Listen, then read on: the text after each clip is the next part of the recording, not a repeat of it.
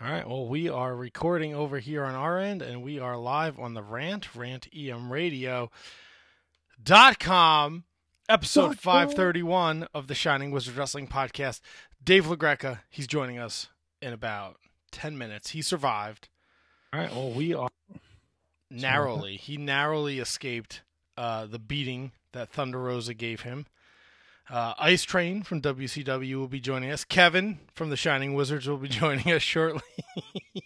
Kevin's joining us right now. He's about to hop in. Keep going. I'm sorry. Um, there's a ton of stuff to talk about this week. Uh, Tony, you watched that Macho Man disaster?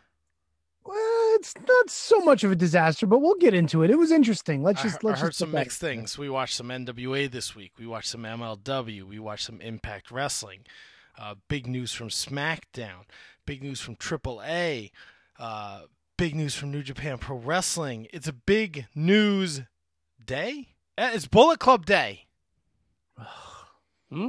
Throw 'em up. Bullet Club Day. My man Jay at the QuickChek threw up a Bullet Club today. Too sweet me. Too sweet of me. Fuck quick check, Jay. No, man. Jay's cool. What makes today Bullet Club Day? This is the day the Bullet Club was formed eight years ago. Yeah. That makes sense. Throw 'em up, baby. How about throw these up? Oh, come on. What is with you and the hate for the Bullet Club? It's not the Bullet Club that I hate. Just fuck Jay White. There you go. No, you know what? Jay White said, fuck you and fuck Tanahashi. Ah, suck really? it. Is this yeah. what we're doing today? Really? Yeah, buddy.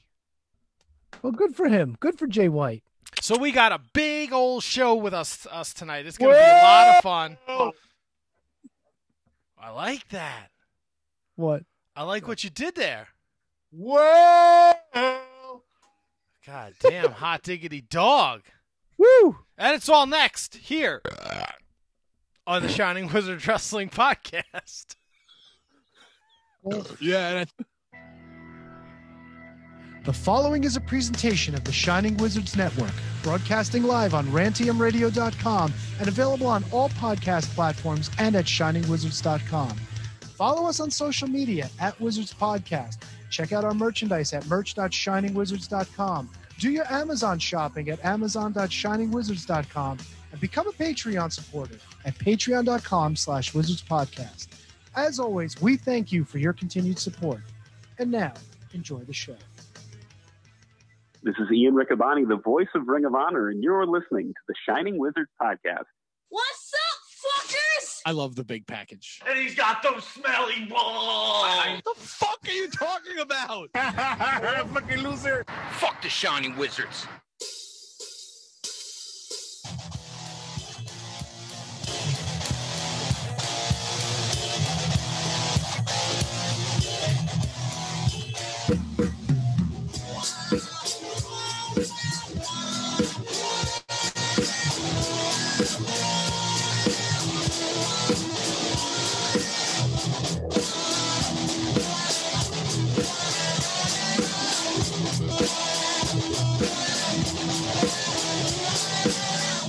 Well, well, well, as if you couldn't tell, the Shining Wizards are back and you're going to hell. We got Ice Train going to freeze all that shit over, and Dave LaGreca, his titties must be sore. Shining Wizards Wrestling Podcast, where it's wrestling talk. Uh, and talk about. Are you stealing my Wednesday night gimmick, bro? I'm doing a little rap because I'm back. I got my DDP yoga shirt on, and I'm going to smack your ass, baby. Wow. No So bitches you and hoes in my it- rhymes. I keep it clean, sucker. You could have worked after over. You could have worked in Thunder Rosa.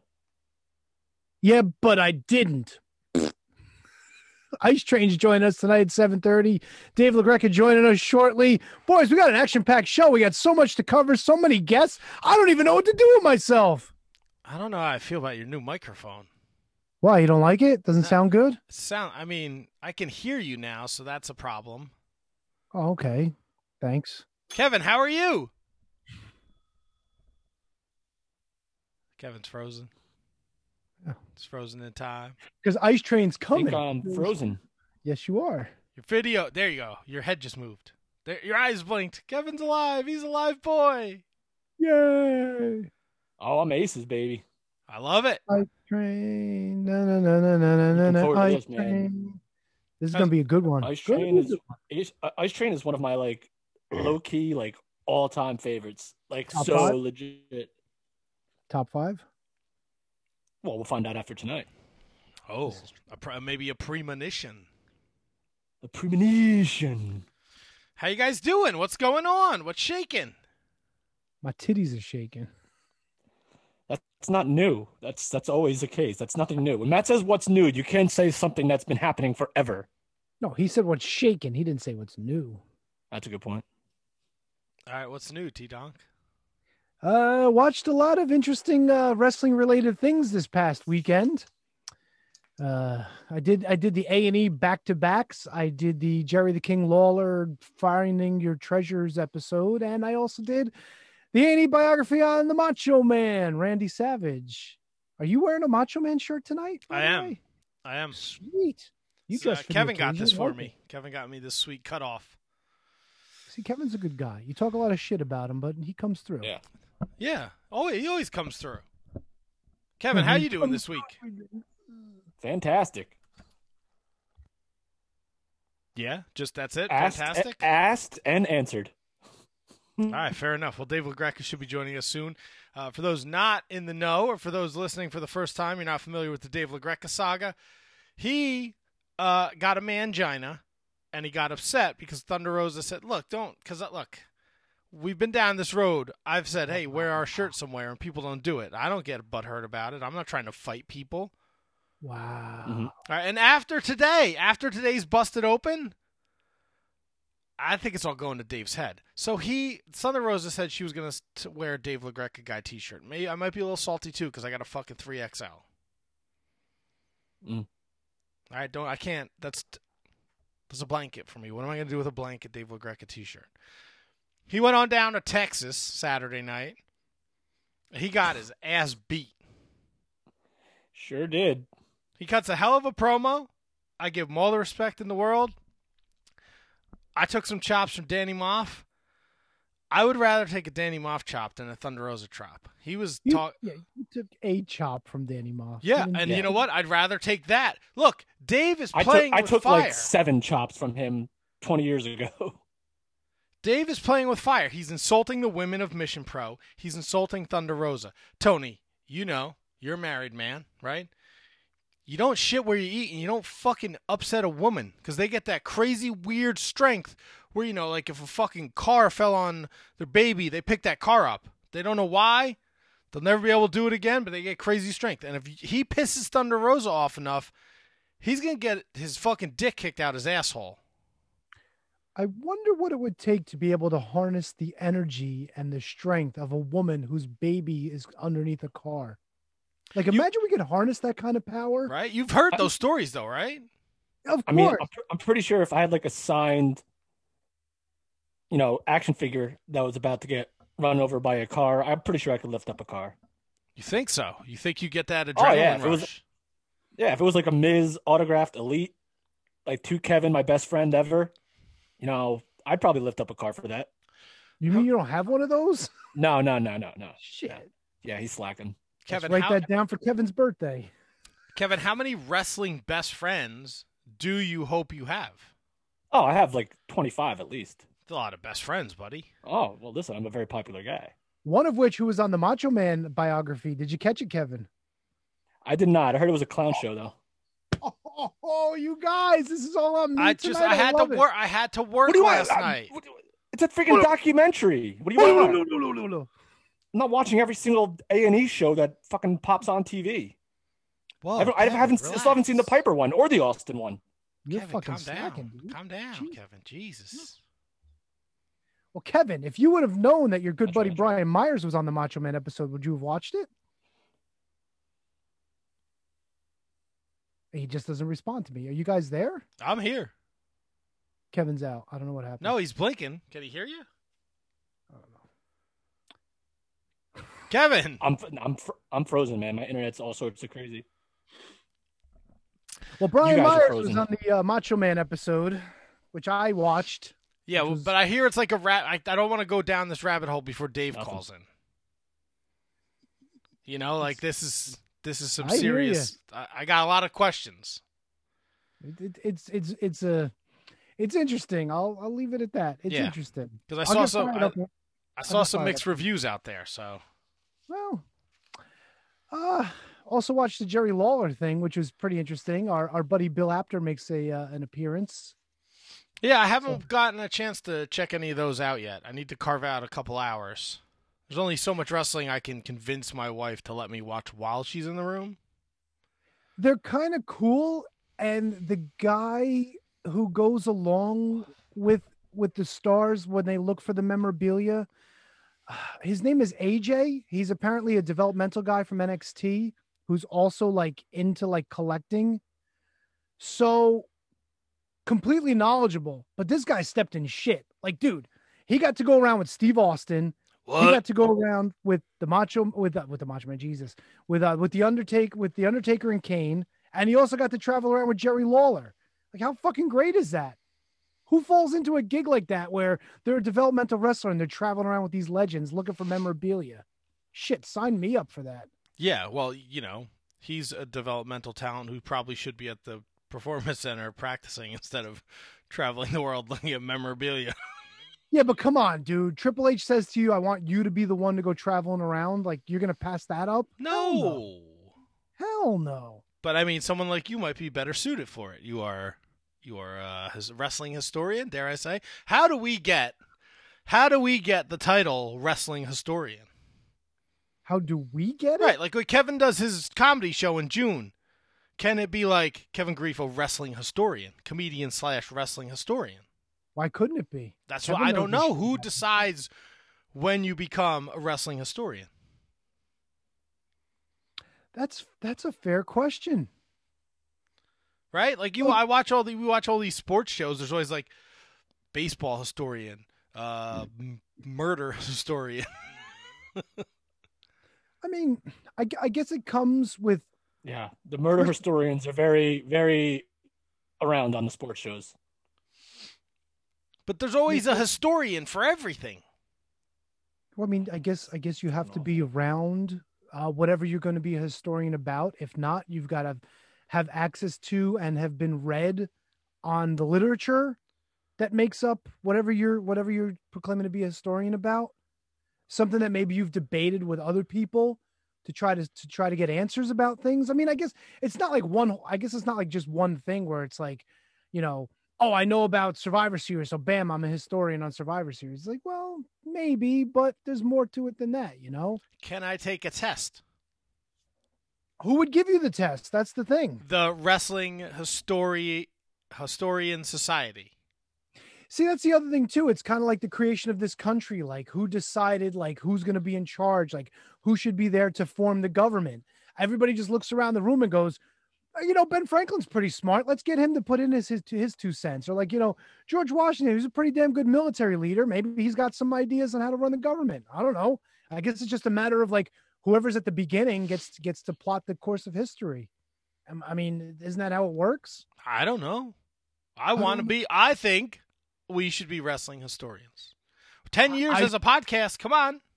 I don't disagree with you. But yeah, but not only that, dude, like we've each one of us has at least 30 at least 30 years being a fan, watching, reading the magazines, buying the almanacs. You know what I'm saying?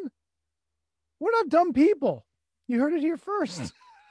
I mean, you can you may speak for yourself. I don't have a fucking leg to stand on if you've listened to any podcast that I've ever been on. I can't even speak the English language. What am I doing lobbying to be a wrestling historian? Well, I mean, I remember when you did John Carlo's uh, podcast about what eight years I ago. I was so drunk for that. Why did you like? Why, dude? If you weren't drunk, you probably would have been mellow, Matt. You probably could have like sounded like you knew your shit. Like, Yeah, but we did. It was after a Shining Wizards episode. so you got you got you got the load on during our show. Is that the thing? Usually, that's how it goes. Yes. Pretty much. Mhm. Pretty much. Where's this fucking Dave LaGreca? Is he running from us now? I'm putting him in right now. He just joined the queue. Dave, what's going on, brother? How you What's feeling? going?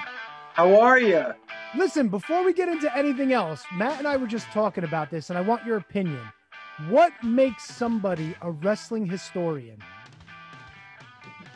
I, that's a great question. I have no idea. Neither did we. So join the club. How's your How's your titties feeling? You feeling all right? All right. So, ooh, all right. You're Yeah. healing up. You're healing up. Healing up a little bit. Did you at least enjoy all of your other time in the great state of Texas? I didn't do anything. I I uh, I flew in first thing Friday morning. I had a 6 a.m. flight, so I got up at 2:30 in the morning because I didn't know what the air. But it's the first time taking a, a, a flight during the whole COVID stuff, so I wasn't sure what to expect. And I'm I'm over an hour away from the airport now, where I live. So, um, I got up at 2:30. Then I got there, and then like I took like a nap for like an hour and a half at the hotel, and then I went to the gym, and I was there till about 9:30. ate dinner, got up the next morning, went to the venue, did the did the show, and then went at, had a 6 a.m. flight the next day. Oh God. How Yesterday far? Uh, how far did you get when you you know? How far did you run since you ran out of the ring like a little bitch? How far did you go? I'm not No. talking to you anymore, Matt. I listened today to Busted Open, talking. Dave. I was running errands. You and your co-host, you're eh, you're looking for trouble. She's gonna beat the dog shit out of you again. Matt, did you watch the match? I Or not the match, the segment, I guess. I don't know what the hell you call it. I did. You, watch tried it? to hit somebody in the head with a goddamn bottle, Dave. You're out of control. And how many T-shirts do you own that you can just rip them in half? You 'Cause I ripped get off the. for free, Matt. You know, you give me your shirts. How many think? How many Shining Wizard shirts have you think I ripped up? I don't know. You ripped off the one on Saturday. You ripped off the red shirt this morning on Busted Open. You're just. You're like Hulkster, brother. Hey, we got the same uh, shirt on. Holy shit. yeah, and So- maybe yeah. both you guys could rip them off. I ain't ripping my and then I was off. watching uh, ESPN, and Peter Rosenberg had the Macho Man T-shirt on too. Great minds think alike. That's That's right. Got my uh, Peter Rosenberg T-shirt on right now, actually. Peter Rosenberg was all over Right. the Macho Man uh, biography this Yeah. past weekend. So What do you guys think of the uh, Macho Man biography? You should probably ask the only the one person that watched it. Oh, Tony? Tony, what'd you think of it? Um, Hulk Hogan was contradicted quite a few times. The most notably was talking about WrestleMania 3, where he goes, Yeah, Randy wasn't out to steal the show. Cut to Ricky Steamboat. Oh, yeah. Randy and I went out to steal the show that night. It's like, all right, really? So we're burying the Hulkster. Then why is Bubba the Love Sponge getting I- time on this thing? Why? I have no idea. I don't I understand. did, I was not a big fan of it, and I loved the Stone Cold one, and I loved the Roddy Piper one. Last night, I didn't even watch the whole thing. I turned it off about halfway through. I, I Oh, wasn't crazy about it. so you didn't get to see it all the second half when he when uh, they interviewed Gorgeous George. I'm gonna watch the the second half before. Well, after I get done with you guys before Raw. And the way Matt's talking, this is going to be maybe my quickest segment ever on Shining Look, Wizards. Don't listen, be. listen, listen. No, no, Don't- no, no, no. don't- Don't be talk mad to at Matt. me. You can talk to me all night, Dave. You're you and me, we're boys. I am very concerned for Dave's well being. Look, I get it. He was a huge draw for Mission Pro. All right. They all The came out to biggest see him. ever, The biggest gate they've ever had, right? ever. But you dis you said you, that all the women, Dave, you're married. You've been married a couple times. You're fucking gonna piss off all the women in the locker room and Thunder Rosa. You're asking for trouble, man. Matt, what did I Matt? What did I say about the women in the locker room? You said they better thank you. Yeah. What's Yeah, wrong with that's that's not putting it? That's not putting Yeah, them down. That did not sound very like a I went friendly thank air- I you. went on the air today. I put them over. I said I had a great time on the show. There, I thought they were awesome, but they still owe me a thank you. Mm, I agree. You're big At on the, the, biggest thank house yous. ever, sold Yeah, out, sold out by that with severe thunderstorm, severe th- that there was warnings to stay Oh, home. Dave, I think there, I think the biggest thunderstorm was actually in that ring. Very possible. Will you be back? will you be back on June 12th? No, not June twelfth. I mean, It's my birthday. we have, we have, things have to be signed. There needs to be contracts. You know, I'll tell you what- money exchanged. I'll tell you what, Dave. I got a whole new respect for you, my friend, because boy, oh boy, you could. You first of all, you could promo your butt off, and you could also take a beating like nobody I've ever The promo seen. was hot. Promo Yeah. was great. Was. Did you uh like obviously you guys saw that they were pelting me with stuff. They were throwing stuff in the ring, right? Yeah, Like the Snickers. NWO status. Do you know what they were throwing? I do. Yeah. What? Snickers. Well, you know, Matt, because you listen to the show, but these guys don't. What do you mean? Um, Come on, dude. Dave, You're right. I you like we're professionals here for God's sake. I like Dave. they were He- throwing Snicker bars because Snickers is the sponsor loves of me, Busted Open. They were throwing Snicker bars in the ring. I got Snickers over. yeah, but I don't like how the podcast isn't available the same day. It's not available till like the next day. Is that true? I think so. At least where I try to find it. Would you?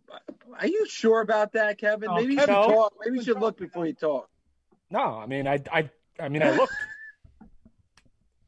Like Dave, I I'm tried just- to find what was it? Uh, Was it Jericho?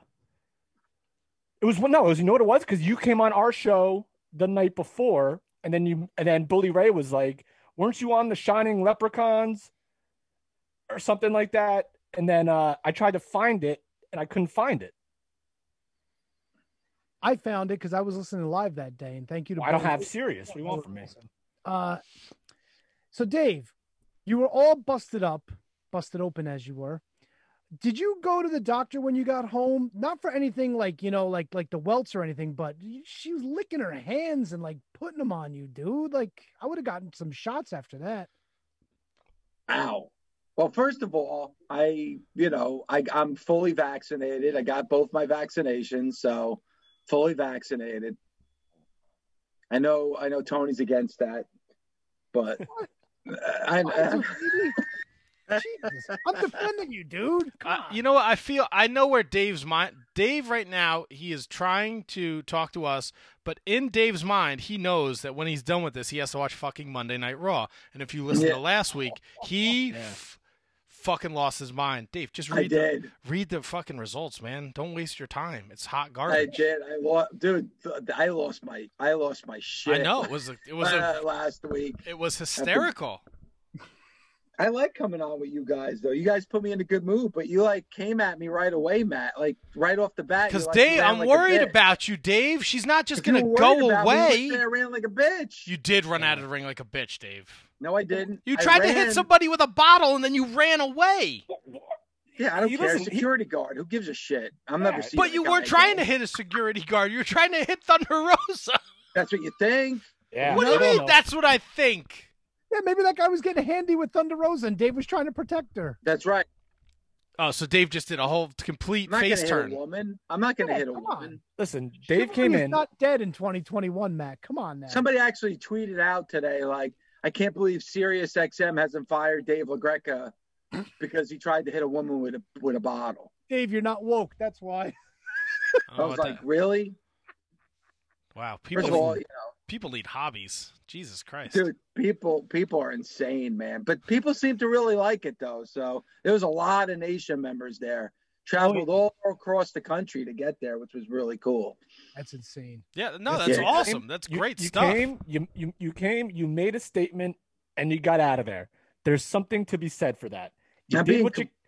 Uh, yeah i mean i have like i have like bruises on like on my arms i got bruises like on the sides of my stomach my stomach is killing me like i think there's something internally broken inside me from that drop kick she gave me and obviously Oh. my chest is all jacked up but dude i was i took a beating Yeah. Did I you? mean, the- uh, the, the, fists alone, she was dropping some some some bombs in there on you. Sadly, sadly to say. yeah it was rough now, did you have to talk to Mark Henry today after the show and be like, Mark, I love what your idea, but I cannot go promotion to promotion and get the shit beat out of me. Because he was like, Dave is great. You send him everywhere. He sells out the house.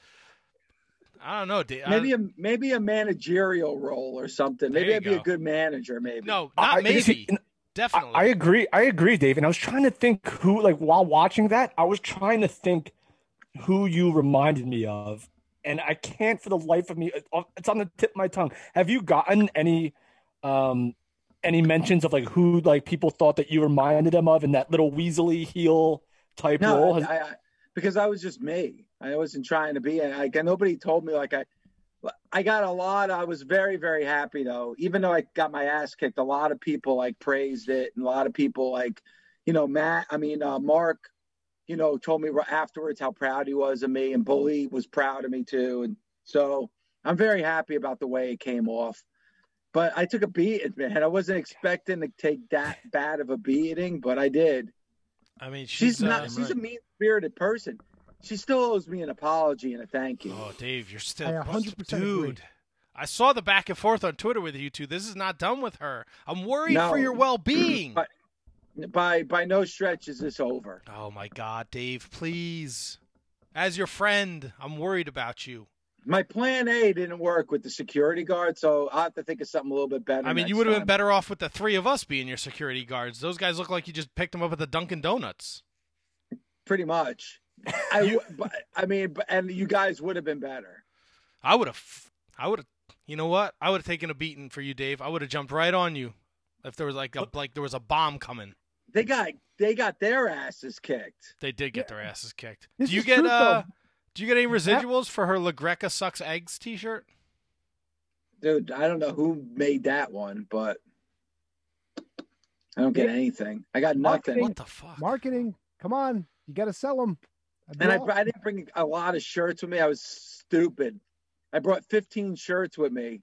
I should have brought like 200 shirts with me. I brought 15. It's so they sold. I sold out my shirts before they even opened up general admission. I'm such an idiot. Wow.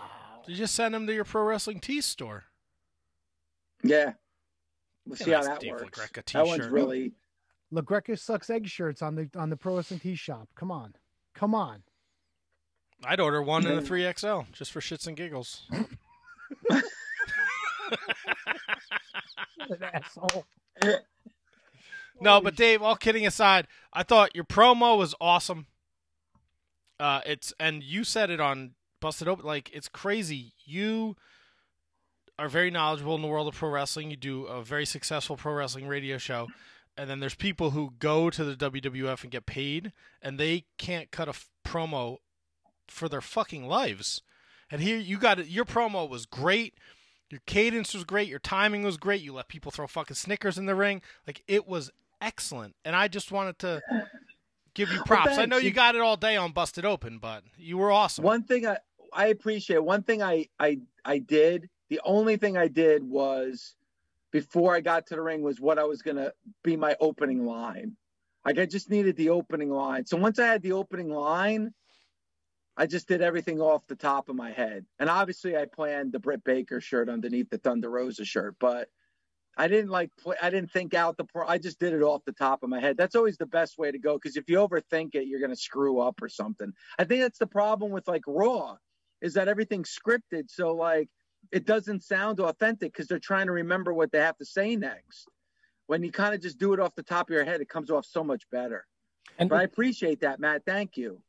It, yeah, it, see, see, Matt, Matt's uh, Matt's backtracking here on his. Uh, first, he calls you a bitch, then he compliments you. It's it's all. Hey, I'll no. say this, Matt, and you want to call say it running like a bitch, like I, I I left there on my own two feet. I wasn't carried out. I wasn't thrown out. Like I left there on my own two feet. Like so that you know, this is Thunder Rosa's like the one it, top five best women wrestlers yeah. in in in the country right now. Dave, who, who are you putting above her? Charlotte, Sasha, maybe. It's a short. It's a it's a short list. That's it's a real short list. Um, real quick. Um, I know you've been involved in the business before eh, on independence and stuff like that. Was this like to you like? I, I know we're not we're far from over from it, but was this for like? Is this going to be one of those five minute questions yep. you asked, Kevin? Yep.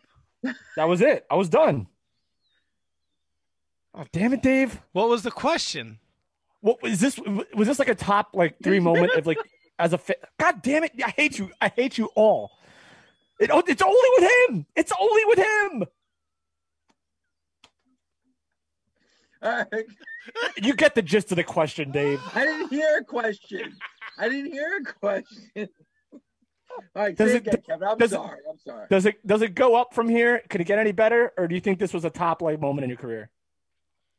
Um, that's actually a really good question, Kevin. I gotta be honest with you. Um, because I was thinking about that on the plane because and and I think I talked about it with you guys before. Like my all-time favorite moment was the 10 year anniversary party which you guys were at, mm-hmm. which I appreciate you coming coming to. Your it was not near as good as your anniversary. I loved your anniversary party at that brew house. Was that was awesome. man. I well, still have that shirt. That's because you you can rem- you remember our anniversary show and you don't remember your anniversary show. I don't. Because I didn't drink that much at your anniversary show. I only had like a couple of beers. But um, but that was like a career highlight, the 10 year anniversary show. This was close. It, it, it's either number two or like, you know, it's like 1B. You know what I mean? Like, I mean, it might have been you know, because the 10 year anniversary party was like a celebration of of the show and the nation, and it was awesome. But this was great for a lot of different reasons. One was with everything that's going on with COVID. I never thought like who I wasn't sure if I'd ever have the opportunity again to be in front of that many people. You know, like this future was so uncertain through most of this time that I didn't know if we'd ever have an opportunity like that again. And then the other part of it was actually to get into the ring and do something. You know, I've been a referee a couple of times, stuff like that. Like, at, you know, the ECW arena with Tommy and Bully against Orange Cassidy and Sonny Kiss was really cool. But this was like different to be like a performer, uh, you know, to to have that promo and and to get physical and stuff like that. That was wild. And then the other one was like I'm growing up, I was a big world class championship wrestling fan. That was my favorite. Was world class, and being a cowboy fan and everything. Like to go to Texas and step into a ring in Texas was was pretty was pretty sick. So, yeah, that was like it's a great question, Kevin. I would say it's probably my my number two moment so far in my career. And I and I've been fortunate to have a lot of really good moments, but that's probably a solid number two. Well, Dave, I just uh I hope uh I don't know, man. Are you dropping the mic? You dropping the mic after that question, Kevin? I'm ta- I'm tapping out. I can't I can't do it again. He's saving all his questions for Ice Train. What time's Ice Train coming on? Seven thirty. All right, good. That means I can bounce. Yeah, and then you can get ready to watch fucking shitty Raw. Are you gonna Dave, run? Are you gonna run out of here like you ran out of the ring? No. Faster. no. No. Not at all. Uh, Dave, we're just, I'm just busting your balls. I thought I know you are, dude. It was great. I really, dude. After that segment, though, I had such an adrenaline rush. I like bet. I didn't feel any pain. I didn't feel any pain, man. I was like the only time when she was giving me those those those rib shots, though. I was like thinking, I was like, when is this going to stop? Like, please, please stop hitting me. I was thinking, I was like, please stop hitting me. So did, like did, everybody have, was saying, like, man, you sell so good. You sell better than most like wrestlers. I wasn't selling, man. and and, and that's what I was going to ask you. Did you have any say in the matter in that, in terms of like, hey, like, please stop, like, please stop? Did you have any nah, say dude, in the just, matter at all? I just ran with it, man. That was, drop kick, dude, was man. legit. That oh, drop yeah. kick into the corner, holy shit! completely knocked the wind out of me. Well, you were up against the buckles, weren't you? Yeah. So you should have came up a little bit. Should have came up just a little bit. I don't know. That might have been worse. No, because then at least you'll get a little bit of a bounce. But when you're up against the wall like that, it gets rougher. Did you? uh The was what I know the answer because I've been there too. It was the double chop the worst or the first one? Oh, the double the double chop was worse, but I, it actually wasn't. It, it, stung, obviously, but it wasn't the worst of what happened. It was probably the least of like the punishment I took, if that makes sense. Like the drop kick, the punches that they were like much more like painful than the two chops. Yeah, it's uh I don't know it doesn't seem like you're going to it's going to get any better for you the way you uh, you guys are still going at it though on the on the internet, and uh, you know you came across uh, busted open today like a like a very uh, cocky prick. Well, because you heard the show, like at the beginning, bullies, bully, Gabby, and Ed. None of the three who went, they didn't. None of them went. Like they were all talking shit. Like they didn't even attempt to go. Mark went. Ryan McKinnell flew from Vegas. He went. I had a bunch of fans from New York, New Jersey. Like, dude, dude I, I met three fans at the airport on the way home that were there. I was like, they can't. They flew in from Jersey to come see that. Like, that's crazy. That's pretty awesome. Yeah. That's that's amazing. I think it's awesome. Yeah. I'm just No, again, dude, it was pre- it was pretty. The the, our, the nation members are like the best. They're they're so cool. I'm still I'm still worried about your future. Yeah, a little concerned. I'll be, don't be worried. Don't be too worried, Matt. You're not worried, Matt. You're the one that brought in uh, Thunder Rosa last week when I came on. Yeah, I I know how to book good good shows. You added fuel to the fire, is what you did. Look, man, I got to get the rub somehow. Matt's what? always I'm looking looking for for and and look, I, I know a couple things. Busted Go open. ahead. Busted open. Nine to noon. Channel 156, Fight Nation, every day. Oh, are you guys coming to my Tuesday night trivia at, next at- week? and at the Wrestling Collector in Stockholm. Yeah, so you Which I actually- coming? I work Tuesday nights, unfortunately, at the restaurant. I was actually up there Friday though. I took the trip uh, up to the Wrestling Collector to check it out. Tony, Kevin, you guys coming Sure. When is it? Tuesday, Tuesday night? next Tuesday. Eight to eight Tomorrow? to, eight to eight to ten. Not next week. Next Tuesday, the eleventh. I'll see what I can do. Yeah, I'll, some I'll, things I'll make around. the effort, Dave. You're not coming. I can Look. tell mm. right now, Matt. I can counting, tell man. right from like the way that they they're like, oh yeah, they're not coming. It's okay. There's no shot that Kevin and Tony come to the show. It's a dangerous place to go. That Wrestling Collector store. I was there Friday. It's a, it's a, Dude, it is, man. it's a Like you forty-five to minute just throw all drive. You gotta, you gotta, down. you gotta coax me out of leaving West Orange every now and then. Yeah, and this store is like two minutes from your front door, isn't it? No, Five? no, it's like it's like about 25 minutes. No, that's not so bad. No, but what, what's Hmm. your excuse? Um, Come hang out, dude. I used to come to your to your house all the time to do the show. This, this is true. Thanks, Matt. Thanks for. What? What? You don't want to go? Truck season, It'd be- dude. If be I wasn't fun. working the fucking pizza truck, I'd go. Of course you would. God, my only I'll night go- off is you Monday. I'll give you a Dave. I'll, I'll give you another Dave LaGreca shirt. You come. Ooh.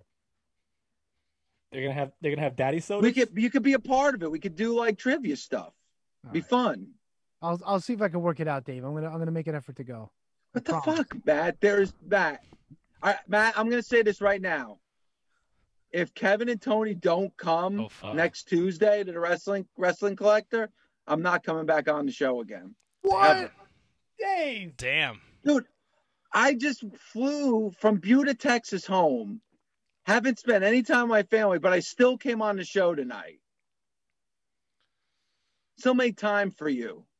You want mm. to? I used to come, I used to drive to the house all the time to do the show. You can't drive like 30 minutes to a fucking wrestling store when you love wrestling to come hang out with me when I'm doing the trivia stuff. It's more like It's not like I'm a, it's not like I'm asking you to give blood. It's not like I'm, you know, I'm I'm t- I'm I'm asking you to go to a wrestling store 30 minutes from your house. Am I wrong here, Matt? No, they're on their own. I can't look Nah, again. it's like it's like it's like it's like it's like fifty minutes, Dave.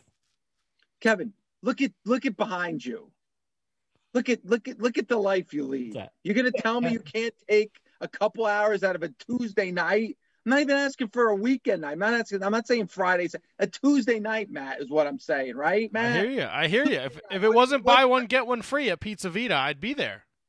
What's Kevin doing on a Tuesday night, I, Matt? I have no idea. Kevin, what are you doing on a Tuesday night? Uh, watching. Well, I would be watching Impact, but probably watching NXT or. Uh, that's about it. Or if the Devils play. You don't it. think they have a TV at the Wrestling Collector? I know they have They a TV do. at the Wrestling Collector They have because a the TV. You know because they do. They got big screen TV. yeah, but the Hang Stone, out, hang out with me, Kev. We hang All right, out. you know what? You know what, Dave? This sounds like something. All right, you know what? We'll get a pizza. I like it. What what what what's a, what's a daddy soda situation now? I don't know. I, that I can't tell. I can't speak for that. It's not my store. but we can get some pizza. No, All right. This is Tommy Fierro's place, isn't it? yeah, I get that. All right, he's well, a good dude. We'll have to. Oh, I'm, I'm a big pizza guy. You're not a Tommy Fierro guy? Come on. Tommy Fierro's a legend around these parts. Tommy was at our anniversary show. Yes, Yep. he was. So you can't make the effort for Tommy. Tommy came to your anniversary show. Yeah, this is true. Yeah. Dave, you're making me feel real bad now. What? Tony, guys let's do it. All right. If Kevin, I, if I want to make sure people show. I think I think I'm So in. anyway, so for the people who are you know that are watching this show now or listening, it's the Wrestling Collector in Stockholm, New Jersey on Route 23. I'm doing trivia, Tuesday night trivia, TNT. We're Gonna hang out. Gonna be having. I have some LaGreca shirts. The store's aw- the store's awesome. It's an Is it- awesome store. Is this a weekly thing or is this like let's give it a shot? I think I and might. see what happens? I, I don't. You know what? I'm not going to make any announcement until until May 11th, Tuesday night. Then you'll know. Then you'll have my answer if you come. Ooh. Not Now- coming on, Matt. I'm telling you right now. I'm not coming back on if these guys don't come. I'm just gonna You have the excuse, Matt. You're working. You're I'm just gonna throw man. this out I there. get it, dude. You gotta get it's a buy buy two get one free night, right? No, buy one get one free. oh shit, yeah, dude. You can't pass. Now that I'll up. throw this out there. If you all want to do a rain dance for next Tuesday, maybe my truck event gets rained out. We'll, we'll jump in the sportage. Matt would come. We'll jump in the Matt sportage. I've been there. I know where I'm going. We'll fucking drive right up there to Stockholm. I got lost going there last time. like a road trip. GPS took me to some fucking scuba Steve fucking TP looking place first. About a mile before the actual store. Oh, I know what place you're talking about. Yeah. I found it though. Yeah. And thankfully I wasn't here's the problem. I wasn't looking for anything specific, but there was shit there that I definitely would have bought and I was like, I need to leave cuz if I come home with more shit, my wife's going to stab me in the neck. Yeah, dude, it's got he's got a shitload of. Ma- I'm a I'm a mark for a wrestling magazine. He's got a ton of magazines, DVD, VHS tapes, like figures. Dude, that Jimmy Snuka foam finger that's up there, I got from from Fierro. Yeah, he's got It's a ton of foam fingers and stuff there. Yeah, he's got like all those old school '80s uh, stuff. A lot of Attitude Era stuff too. It's a really cool place, Kevin. I mean, Kevin, you you got the big collection behind you. I'm, I know you're gonna see some shit that you like. Oh no, there's no there's no question about that. I'm not I'm not leaving empty handed if I go. That's for damn sure. Yeah, and then trivia. We'll do trivia. See how how much we'll go up against each other in trivia. It'll be fun. All right. So, but can I, if I ask you a question, can it can I make it five minutes?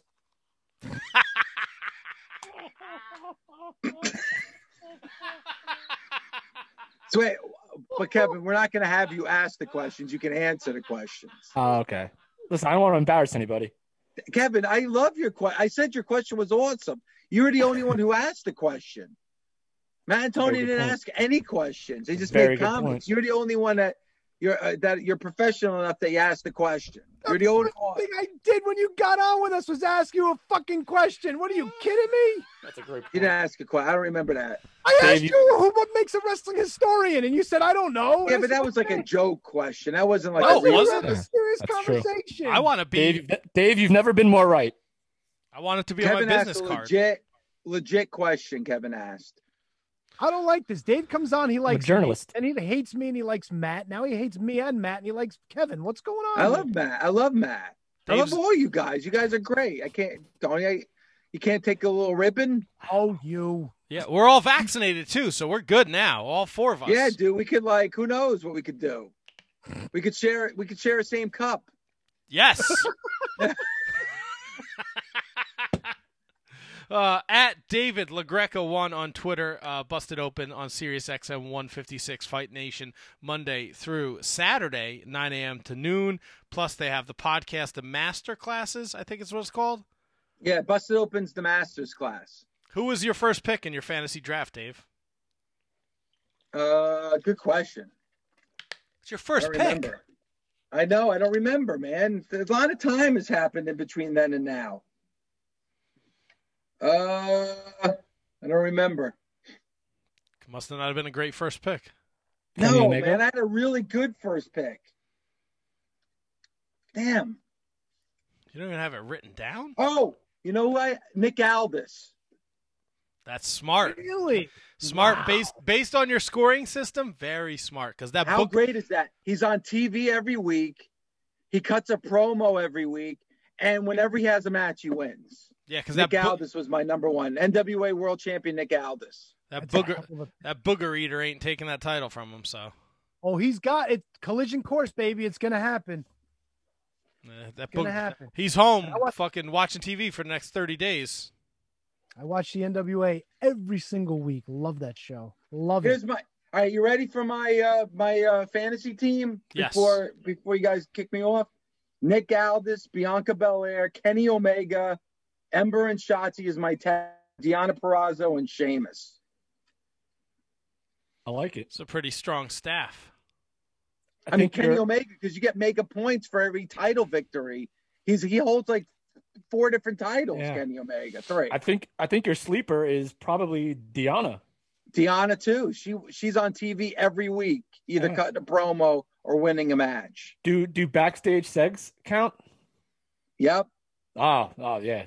Deonna's Deonna's a sleeper there for sure. I'm I'm excited about my team. I like it. Love the team. I like it. Well, Dave, we are You excited. guys are, I know you guys are pushing me off because you got real guests coming on. No, I don't even know. Is he in the queue? Is he even here? Not in the queue. He's no, not. he's here. not here. So there's no rush unless you want to go watch the rest of the documentary and listen to them talk about Yes, fucking. you need Yeah, to he, watch it. he's, he wants Gotta out. get Does it get does it get better the second half? Oh yeah. Follow the course, and then all of a sudden, "Arr!" it's really interesting. Really interesting. so All right. so just let's just be clear here. You think, Dave, from Tony's uh, description, it's going to get better. Tony enjoys a car crash though, so it probably is not going to get better. It's probably right, we'll a, find out. We'll uh, find out. a big stack of dog shit. Wow. I don't know. I've heard like very mixed reviews about it, and I still I don't understand. Conrad Conrad Thompson like went off on it. Oh, I didn't hear. What did he have to say? I have to I have to find the tweet. No, don't worry about it. Don't worry about it. But he it. went why wait wait why? What do you mean? Why? I don't. I don't want you to have to go looking up stuff. I just figured. Oh, God forbid he the top of types in. Conrad's Twitter account and then reads the tweet. Oh, why don't you do that? That's your job on the show, isn't it? We're just talking. We didn't we didn't go live yet, did we? No, we haven't been live this whole time. hey, everybody, we're on live with Dave LaGreca. So, quit the show again. How how are those airplane peanuts? Dude, I didn't I didn't eat nothing, man. Dude, the dude, legit airports are scary, man. Like scary because they're like empty, or just the way everybody is? Dude, empty, completely the opposite, jam packed. And every flight that I was on, every single seat in the plane was taken. That's fucking crazy. Dude, it was like another world, man. That's so wild. Well, you know, I mean, literally everything's opening up. I think New York uh, City said everything's going to be back to normal by like July 1st. So we're we're almost there. We are almost there. Here, this is what Conrad said. They should have named this the burial of Randy Savage. What a hit job. The last two weeks were puff pieces. Now this kind of makes you wonder, doesn't it? Oh boy. It's and, and that's so weird though, because you over the years, like I feel like Macho Man, even though he was inducted into the Hall of Fame posthumously, like they love and revere him. How did this happen? I'm I'm interested in the Ultimate Warrior one because they com- until he came back, they completely buried like the Ultimate Warrior. Right. That that first DVD that came out like, you know, 13 14 years ago, they just completely destroyed the Ultimate Warrior. Bad. Oh, the self destruction. Yeah, and they were. Yeah, they oh my god, they ripped him in that and but now they make it like he was like one of the greatest of all time. I mean, he is. Give credit where it's due. No, but then they is wanted to do the same thing to Bret Hart, and Bret Hart's like, I better fucking step up. I saw what they did to the Warrior. That's the whole. That's the only reason why we didn't get a Bret Hart hit piece because he agreed to become part of it. So what are they gonna do? Hit him when when he's actually there, giving him stuff? You know. All right, Dave, are you looking forward to the the Pillman Dark Side this Thursday? Yeah. See, that's another reason too. Like the dark side with the Savage Elizabeth dark side was I thought so much better than the A and E bio. I'm sure. Look, that Oh, whole it's- la- that last week with the Piper with him Vince McMahon pretending like he's talking to Piper from hell like I was like, really? This Yeah. is how we're gonna fucking start the show? This is so weird. And then Bret Hart saying he's a family man when he wrote about in his book how he had uh, so many affairs while he was on the road, and then Hogan complaining that uh, Piper didn't want to get pinned and he didn't want to do the job was the most fucking ass backwards thing I've ever heard anyone say. That, that you know, I loved the Piper one. I thought they did a really, really good job with the Piper one. But a with the Bret Hart because the guy would be like basically he was having affairs with women on the road because he was bored, and then and and um then Hogan saying like, I'm so I'm sorry like that was gonna make it better if Mr. T pinned Piper. How would that have made things better if he would have pinned Piper? And and and he Piper lost money because he didn't get pinned by Mr. T. How does that make any sense at all? Makes zero sense. It's Hogan. Take it all with a grain of salt. That's what I do. I mean, you can't take anything he says really seriously. So, but that's what Bubba's wife did. Dude, That- I, I can't believe they had Bubba the Love Sponge That is on, the on that documentary, man. I and look, That actually that actually makes me ill to hear this. like I don't. What did you think of the whole thing with like the action figures when they introduced somebody new to the show? I didn't get that either. Like that was kind of weird. Why? I, well, they brought in Brian Myers and they had him, and I think maybe it was just some service to him to like you know because he's like the action figure guy. But then it was weird, like like R-Truth came on, like R-Truth's biggest contribution was yeah, the Macho Man looked like a pimp, and then they show R-Truth's action figure. I'm like, what does this have to do with anything? Yeah, it was weird. Really it was a weird. weird Last night was a weird one, man. I thought it, I'm gonna finish watching it because I want to definitely maybe it gets better in the second hour. But the first hour was, and a lot of the footage that they had in the first hour was from his DVD, the WWE documentary. Like a lot of that footage was from his documentary that came out. What was that? Like five years ago, Yeah. five six years ago. Was uh any no? It was Lanny on it at all? Yeah, a lot. Okay, well at least he was on it. I mean, It was mostly it was him, uh, Peter Rosenberg, and, and Dan Soder. Peter Rosenberg. Yeah, Dan Soder was on a lot too. I, I were they just like we need a guy that does a good Macho Man impression? But you know Soder- what? Have him do the Macho Man impersonation at the beginning so everybody knows like the deal. You know?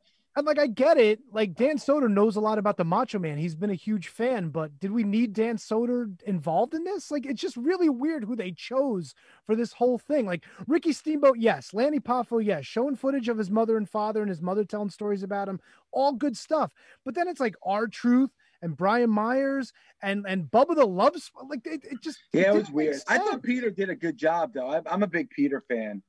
No, he was fine, but it was just like some of the other cast of characters. I was just scratching my head. Bubba the Love Sponge just It a blew me little away, though. Just Well, your blew guess is late, huh? He's not showing.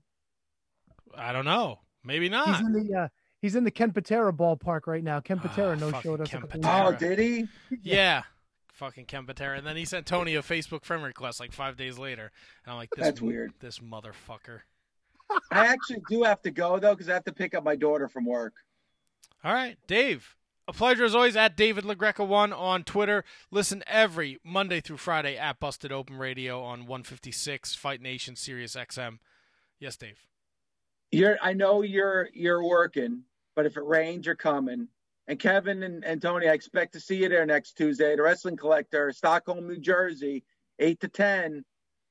Tuesday night, Tuesday night trivia, TNT, LaGreca shirts. Maybe It'll Daddy fun. Sodas. Maybe we'll work on that. Do what? Nothing. Some we'll do it in the Soda. parking. We'll do it in the parking lot. Don't worry Yeah, about do it. a tailgate. We'll tailgate before trivia. Kayfabe, bro. Kayfabe the daddy sodas. Jesus.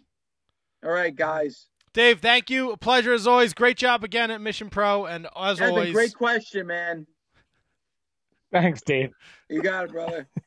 Appreciate you. uh, the wonderful David LaGreca. Uh, I'm, I'm David no LaGreca. sign of the train, huh? Choo choo. No, wasn't he supposed to come Dude, in? my at internet, my internet is otherworldly bad tonight. I have no Yeah. idea why. Some something doesn't like you out in the mean streets of West Orange. Maybe you got some coons out there chewing through your wiring. Bro, I was waiting for uh, my boss to show up last night where we parked the truck. And I saw like three fucking raccoons come out of the woods. Those little motherfuckers are scary as shit. Dude, we're getting like foxes and coyotes in like our neighborhood now, which has never happened before. Yeah, we we've had a few fox sightings around here too. It's really strange. Really strange. So I like, can yeah, f- I mean, ra- rac- raccoons. We've had, you know, squirrels, obviously chipmunks. Dude, even deer. Like deer, like ten years ago, you weren't seeing in our part of town because it's not a, a forested area. But now, because I mean, I'm not gonna get on a soapbox here, but because uh-huh. all this development of land, all the animals are coming into more residential, you know, areas, and it's it's I've we've never seen deer like deer like a deer is like a big event. It's like go wa- hey everyone stop what you're doing, go watch. There's a deer over there. Kev, when you It's- see them, you say "Oh dear"? No, I say, yeah, I say, oh dear.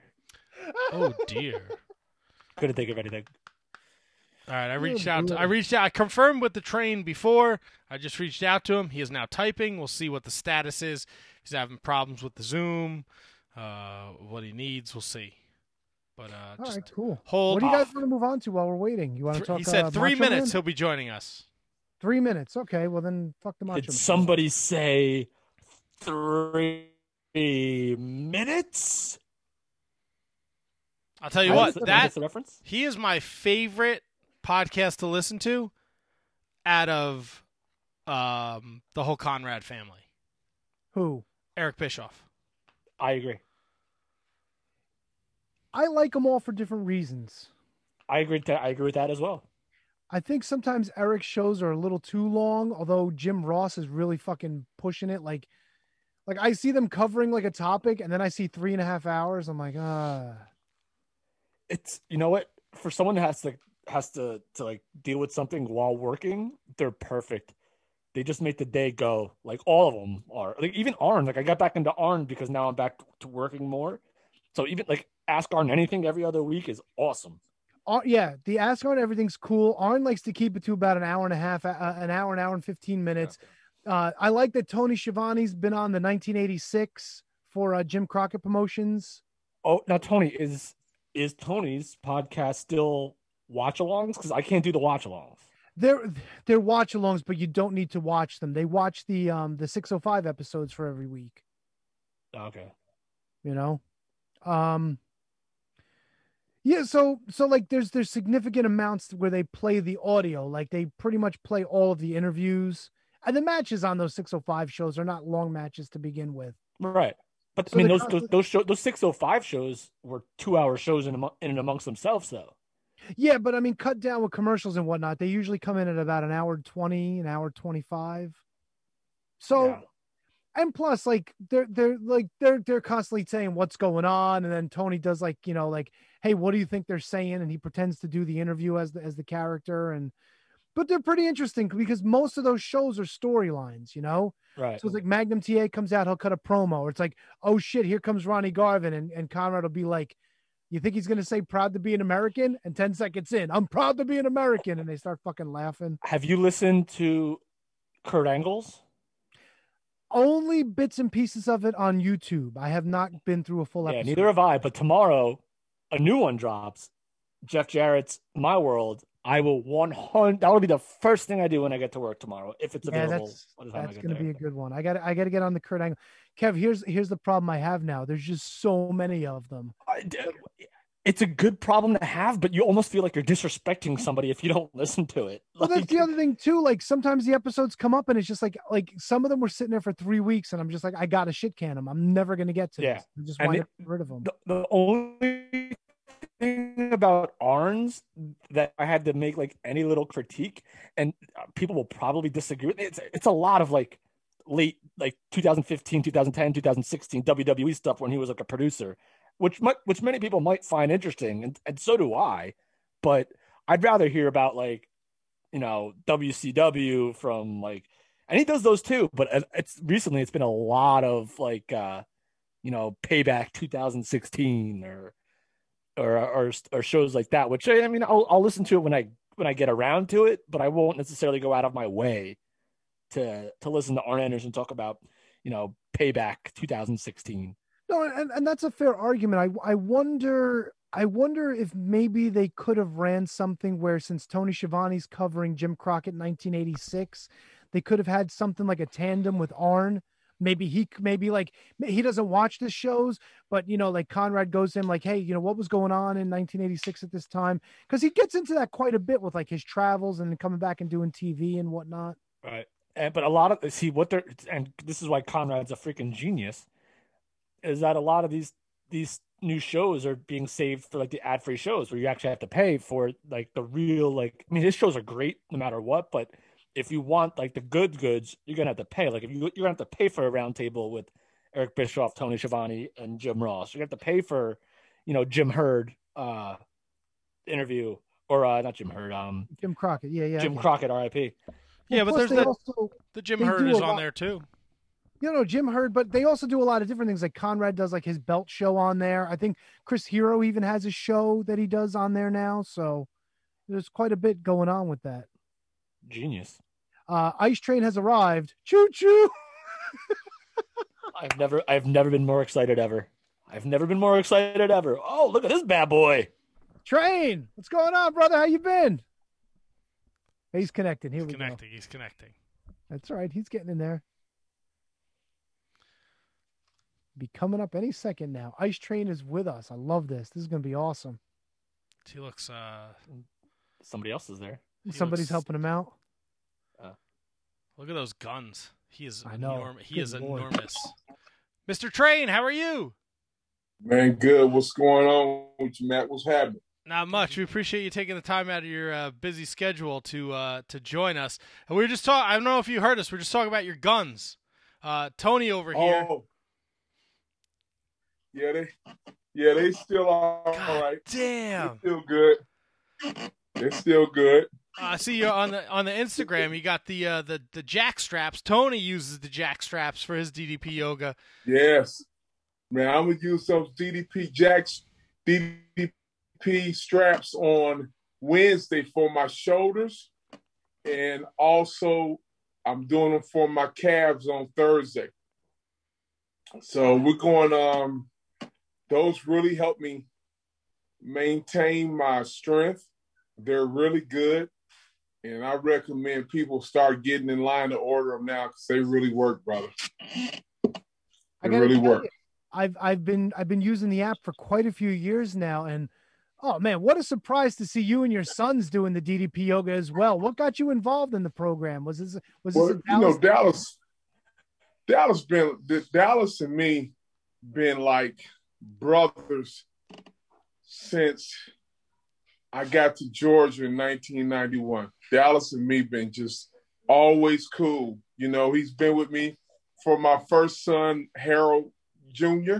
He's been with me through my other three sons, Miles and Michael. But Bishop's on his way. Bishop is 10 years old. He's going for 50 straight legit push-ups at 10. 10 years old. Wow. So he, his goal is to do Bishop, the little baby, is the goal to do 50 straight push-ups at 10 years old. And them, and they're gonna be strict and legit too. I like you got your DDP shirt on tonight. Of course I do. man. Yeah. I represent. You man, you are represent, man. That's man, I love that DDP yoga, those push-ups and but my boys, Miles and Michael, they love it. They love it. They they like they they love and you know, Dallas is like their uncle, but they love that DDP yoga though. They really do. I've been I've been working on my push-ups again. I got up to 35 last week straight.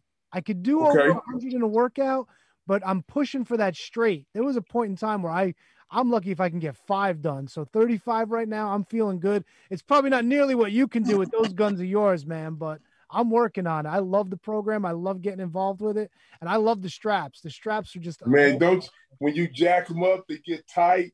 You feel that tension, and you feel that good, good push in there, man. I love them. I, I can't wait to put them on tomorrow. I can't wait. It's gonna be nice. It's gonna be nice. I've never done my shoulders with um those straps on, so it's gonna be the first time to jack them up and then actually go up and do some shoulder press like that. So it's gonna be.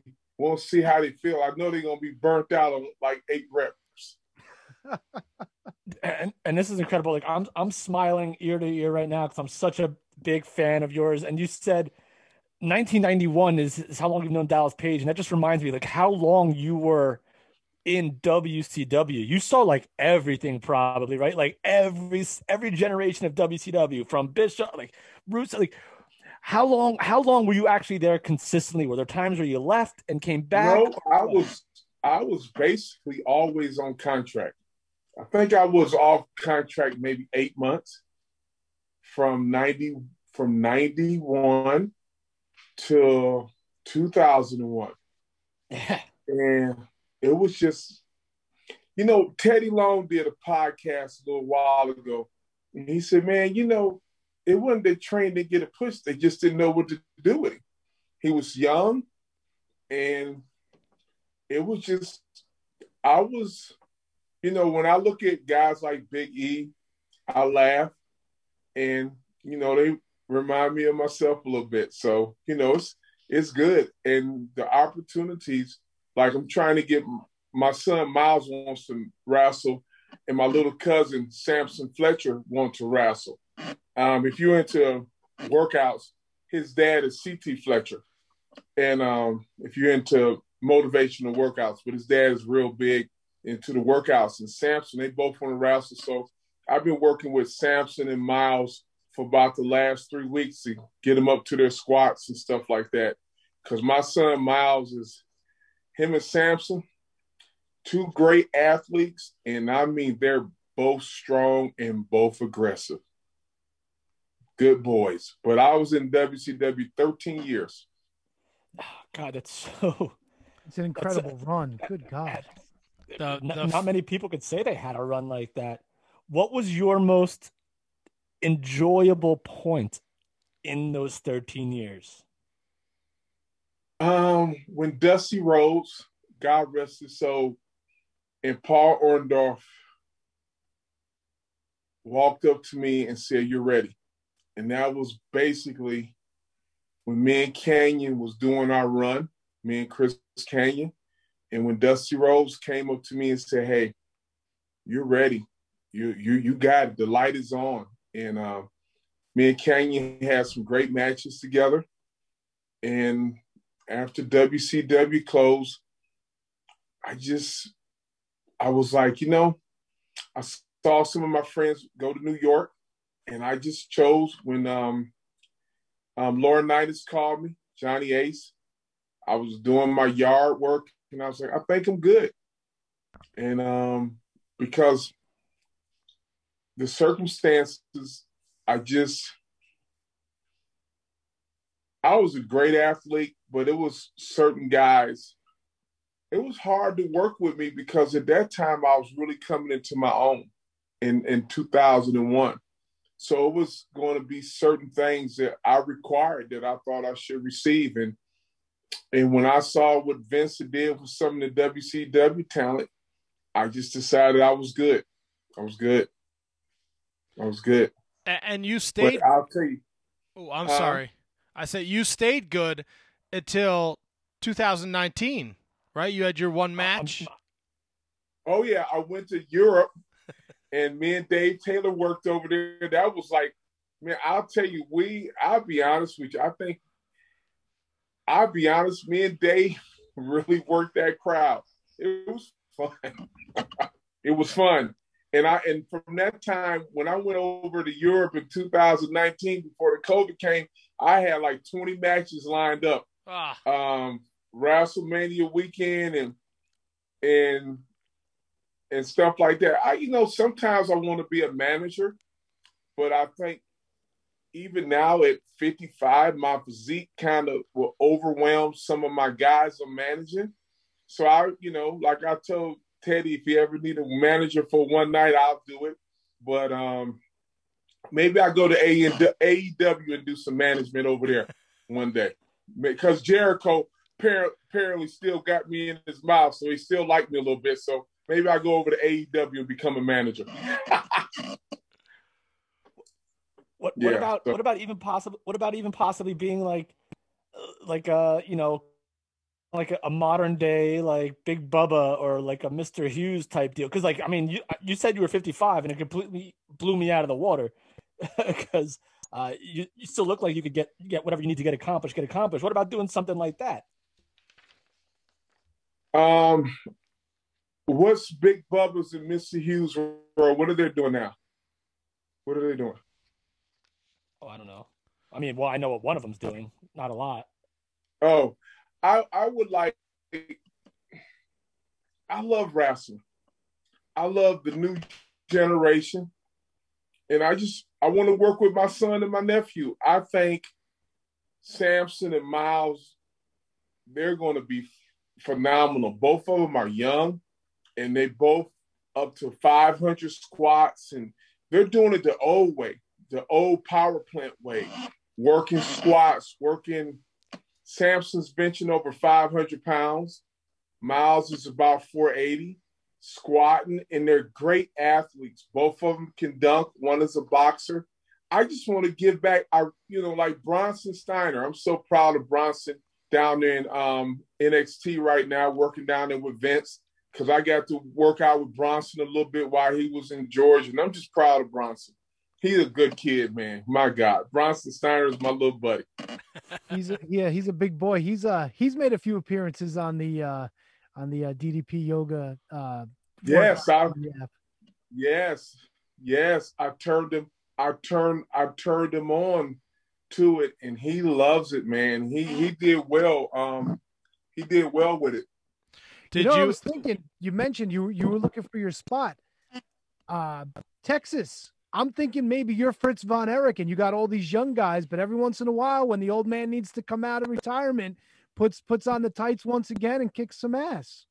Hey, you know what? I you know I I, I actually plan on. I'm actually in my week one of training. I'm really trying to um, drop about um, get my body fat down to about 15 percent, and I want to make my biceps about two inches bigger and I'm going to get myself in some of the best shape I've ever been. I'm only 268 right now, and and I'm still pretty, pretty, pretty strong. I mean, I can't do 700 pound bench no more, but I can do, you know, 225 for like 60 reps. So that's pretty good.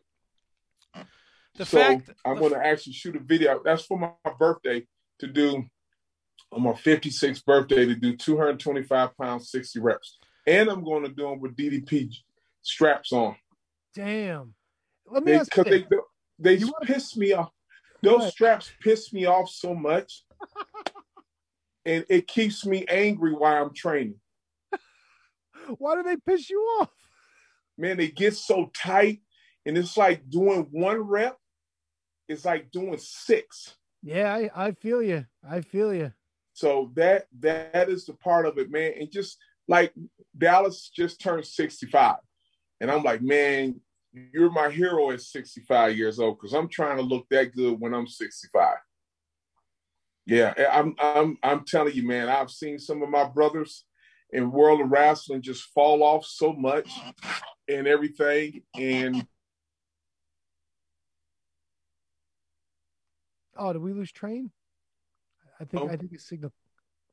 I Can think you, hear me? out a little bit of yeah, we got you. We got you back.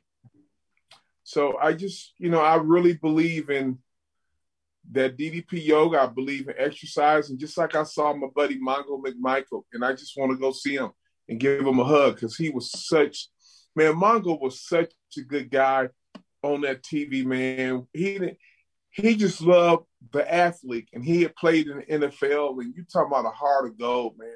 Mongo McMichael was a cool dude and still cool dude to this day. Absolutely. I think I think he gets an unfair shake because a lot of people don't feel that the spot that he was given wasn't something that he quote unquote earned, but you know, like at least speaking from me, I think he fit the horseman perfectly. I don't think you could have found somebody to fit that position better at that time than Mongo. Like you said, everybody's always said such great things about him too. What a great guy he is. Well, put it like this, T. This this is how I look who deserves a push in pro wrestling? Anybody who goes through that training. Mongo played in the NFL and he brought color and something different to the show. No, he should have been a horseman, but guess what? I can I can name a lot of second generation wrestlers who should have been where they should be. So I believe at that time Eric was pretty smart, and I believe Mongo really did great at what he did. I do. I do. I do. I think, and he deserved. He think about that great here how he would just go into just raw dog commentating on Monday. I'm not even talking about his wrestling. I'm just talking about his comment, his commentating on, on Monday Night Nitro. You know, these two big bohemians should be in the NFL. He just brought a different color. And then you had Bobby the Brain to follow up with him, and you had Eric. So you had a lot of guys to cover him up. So, you know, everybody's, you know, think about it. I told somebody the other day, there's no person in this world that's had more haters than Jesus Christ, and he ain't done nothing to nobody but gave love. So haters are just a beautiful thing. You gotta have them. They make you good. they make you good. That's that that's a fair point, man. That's a fair point. I, I always go back with uh with Mongo and uh there, there, there's a famous match. I forget what pay per view was, but he had he had a match with uh Bill Goldberg when they when they had their business early in Goldberg's run, and uh I thought it was a hell of a match. You know, for Goldberg who hadn't worked too much to begin with, and Mongo who was a football player converted to a wrestler, they did a hell of a job, and they told a great story in that match. I, I thought that was a good match too. I, I really did because it was just showing raw talent. And sometimes that's just what you got to do. Exactly. Is show raw talent. And they was out there slugging. It was real. Wasn't no wrestling technique gonna be done besides a couple slams and maybe one or two fireman carries. And you got to remember, what made Eddie Guerrero good, and I'm going to say this name if you don't mind, and what made Chris Benoit good, they can make everybody they work with look good. Brad Armstrong can make you look good. Yep. Fit Finlay can make you look good. Pistol Pez Whatley can make you look good. Those are the guys that make wrestling like it is, not the superstar. The guy who's who can go out there and make you look fantastic. Sergeant Buddy Lee Parker, God bless him. Sarge can make you look good if he liked you. if Sarge didn't like you, you can have a rough night that night. And you know, but that all came from Jody Hamilton. Jody Hamilton, man, was one of the greatest minds in pro wrestling ever. Senior, and then his son is pretty good too. You know, he his hey, he can call a match. He can really help you out in the ring. I mean, Nick Patrick was a was a genius referee, and Pee Wee was too. There was a lot of great guys in WCW. Man, it was a. I'll tell you, WCW. It is what it is, but it was a great. It was like a family up there. You know, it really was, and um, it was cool to work up there. I had, I did it 13 years. I have no complaints. I whatever I got out of that business, man, I loved it. I told somebody, I said, I'm still making money off of Ice Train. uh, Kevin, years just, later, what's going on, brother? You didn't walked out on the porch. So I had got... to. I, my internet is so bad. I have no idea why it's going on. So I'm sorry if you can't hear me as well as maybe. I got you. you. I hear you fine. Kevin, before your question, I just we talked about Mongo. Obviously, the news came out last week. He has LAS. Um, if you want to support Team Mongo 76 is the website, go over to teammongo76.com. You can buy a bracelet. There's a link where you could buy a T-shirt, and there's a GoFundMe too set up. So if you want to support the McMahon, uh, the McMichael family, excuse me, go over to teammongo76.com. Yes. Absolutely. Yes. Go ahead, Kevin. You got a All question? All right. I, I, got a million questions. Give them to me, bro. All right, so uh, the one that we got a lot of is about just working with Scott Norton and what that experience was like, because that was like, that was like peak for me, like peak fandom Ice Train. You and Scott Norton together as Fire and Ice was just like in a in a division of all tag team wrestling that was so good at that point. You guys were right there. Let me tell you. Oh. I think I was a little bit different then. I believe that I treated Norton bad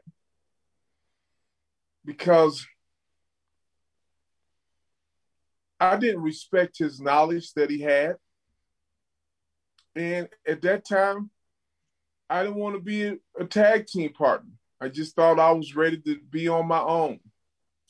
But not understanding the concept of the business me and Norton never even had an hour conversation. Wow. We were totally, totally different characters.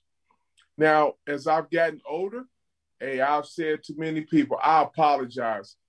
I could have really helped Fire and Ice, and we could have stayed together long. I don't think me and Norton understood how special we were because I believe we had a lot of people giving different views in our ear. Think when I look at it now, I'm like, man, they was giving the Steiner a butt whoopings. And and there's no way that team should have broke up so early. But at that time, I don't think Norton wanted to tag with me, and I probably didn't want to tag with him. You can because I don't think he knew me as a person, and I don't think I knew him as a person. I believe tag teams got to have an equal yoke, and it has to be a real tag team. And when you grow together, and it's a difference when you're put together. It's no reason why me and Scott Norton shouldn't have went out there and beat the Steiners the first night on Nitro. Shouldn't even yeah. shouldn't even been any problem. Fire and Ice, you ready for this one, Kevin? You can quote it. You ready? Fire and Ice. Oh, I'm ready, baby. strongest tag team ever in professional wrestling. Both of them. Two legit 600 pound bench pressers, two legit 800 pound squatters, and and we can go out there and throw clotheslines with the best of them. Okay, and Scott Norton and Harold Hogue Ice Train could have been great, but at that time it just wasn't meant to be. It just wasn't. And and and I and I believe. Go ahead, Cam. Oh no, I'm just saying because I just remember like so vividly the moment when you guys actually split. It was an underrated moment in a big brawl of NWO versus WCW where all these guys are starting to turn all at once. And Scott Norton's like walking right behind mm-hmm. you. You're walking in. Scott Norton's right behind you in that blue shirt, and he and he just he just mm-hmm. decks you. Uh, was that always the plan? Also, was mm-hmm. there ever was there ever any plan for possibly maybe you joining the NWO? You know, see, I'll be honest with you. I liked Europe to go to Europe, go to France, go to England. I love working for Otto Wanz. I believe that WCW, I was young. And I was I was not even I don't even think I was in my third I was maybe by 32. And they just didn't know what to do with me. I'm telling you. Now sometimes I could drop that ball. I remember one time I went and did some squats I think I was squatting like 875 for 15 reps. And the next day I had a nitro match with um, a TV match with Regal. Man, my legs were so sore. They was talking about how out of shape I was. No, my legs, I couldn't move. Cause I was like, oh, they only gonna give me like a two minute match. I'm gonna beat somebody. And next thing I know, Kevin Sullivan was like, hey, let's do a 10 minute TV draw. What? I can barely walk.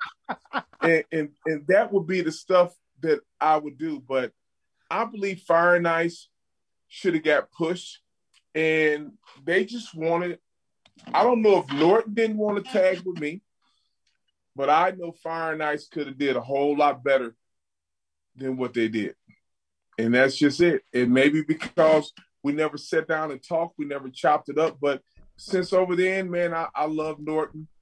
Um, it will always be a memory in my heart that couple months together and it was just always fun. And I tell Norton all the time, I say, now I beat you three times. The referee stopped the match on me, but I got you three times. We just laugh about that.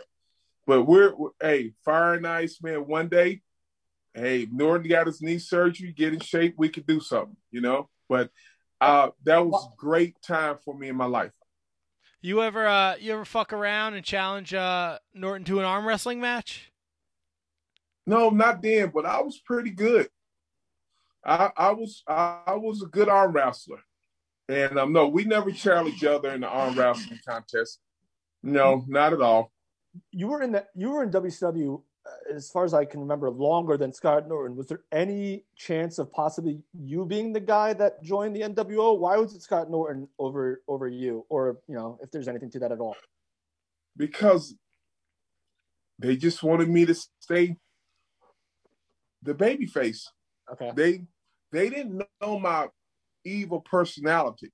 That's why Kanyon and me was so good together because I can get to show who I was.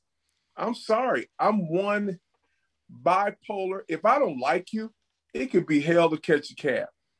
But if I like you, I could work with you. And a lot of people just kind of thought I was a cheesy.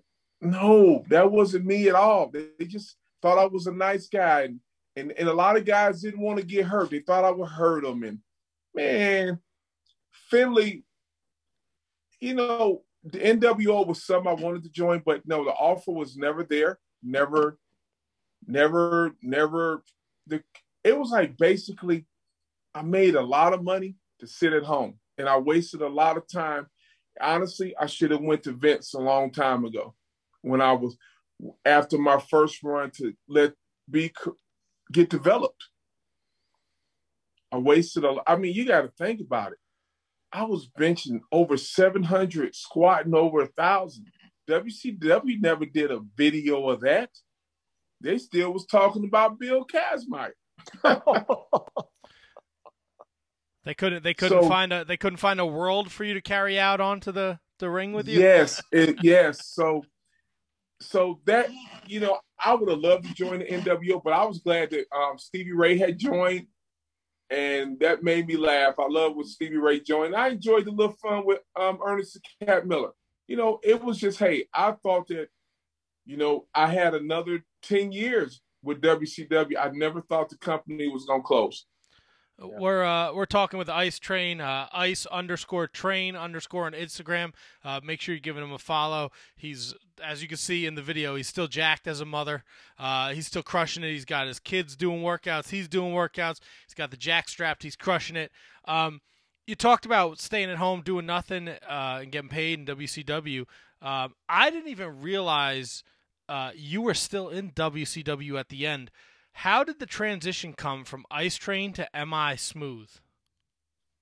You know, Eric Bischoff, MI smooth?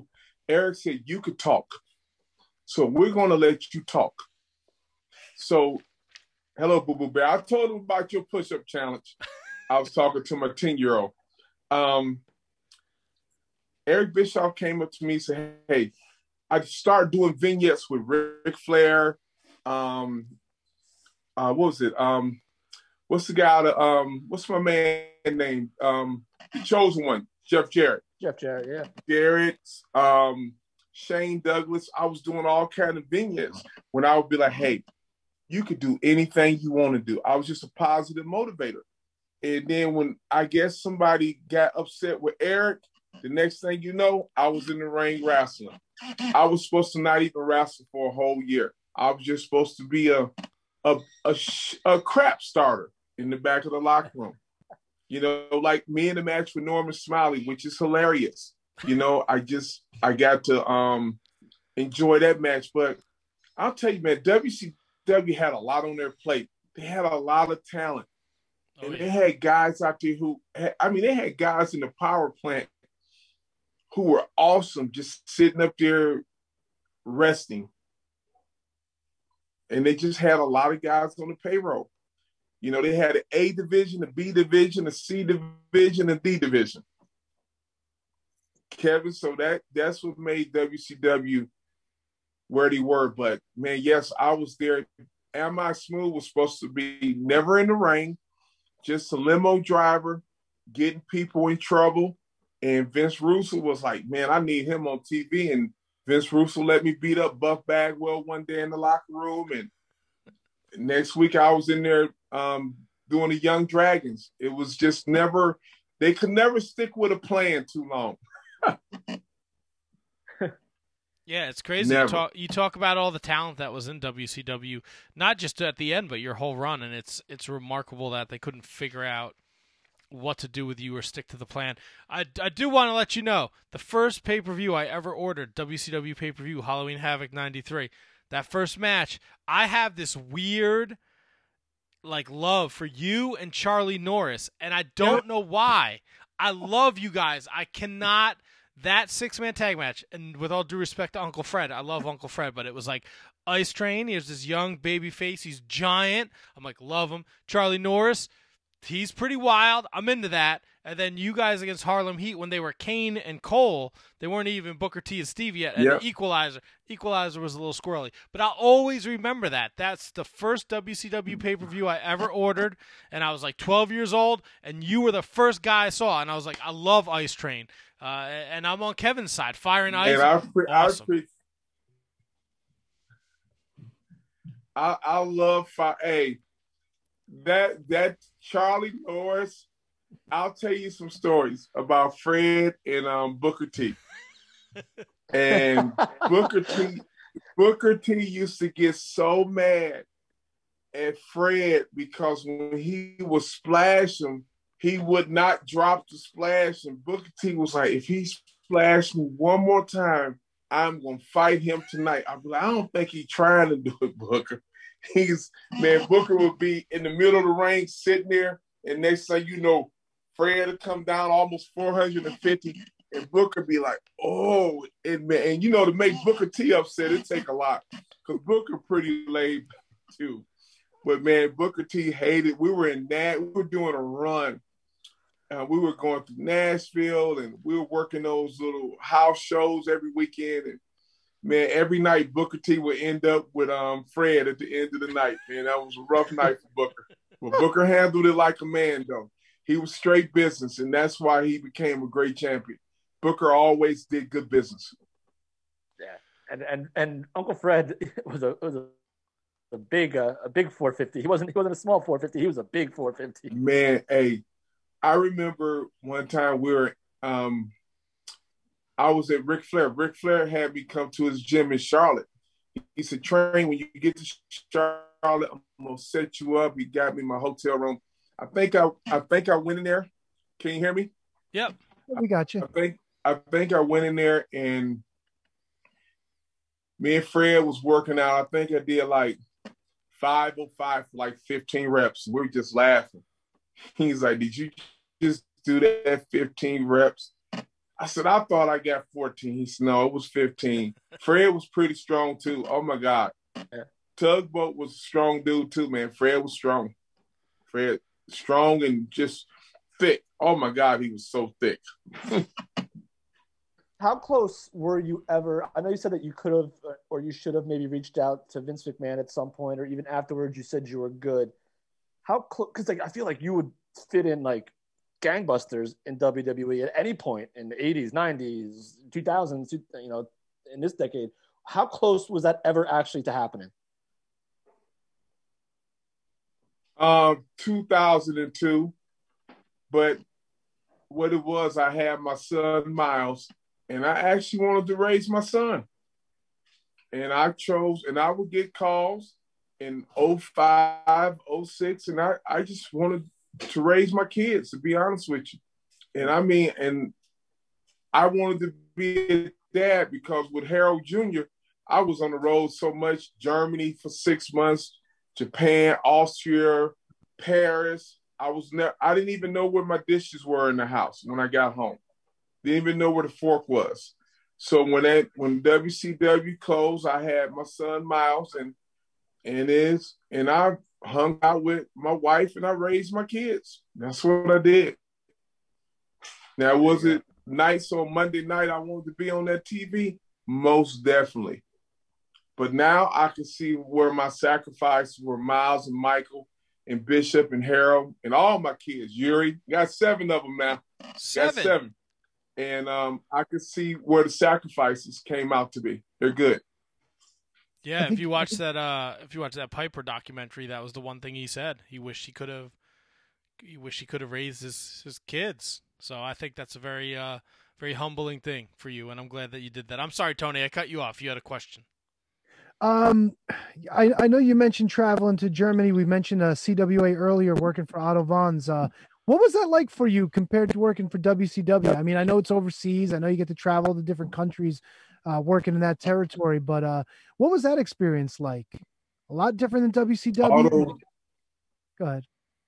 Otto was a big Otto was a big man, so he knew how to push me. Nice. And the night I won the Bremen Cup, it was me and JBL for the finals. Wow. And I beat the hell out of JBL. and um, JBL was over there. And when I tell you he was screaming like a baby, you can call him tomorrow. I laid because I, I over in Europe I could be myself. I didn't have it was like basically other than Finlay and Rambo, I was it.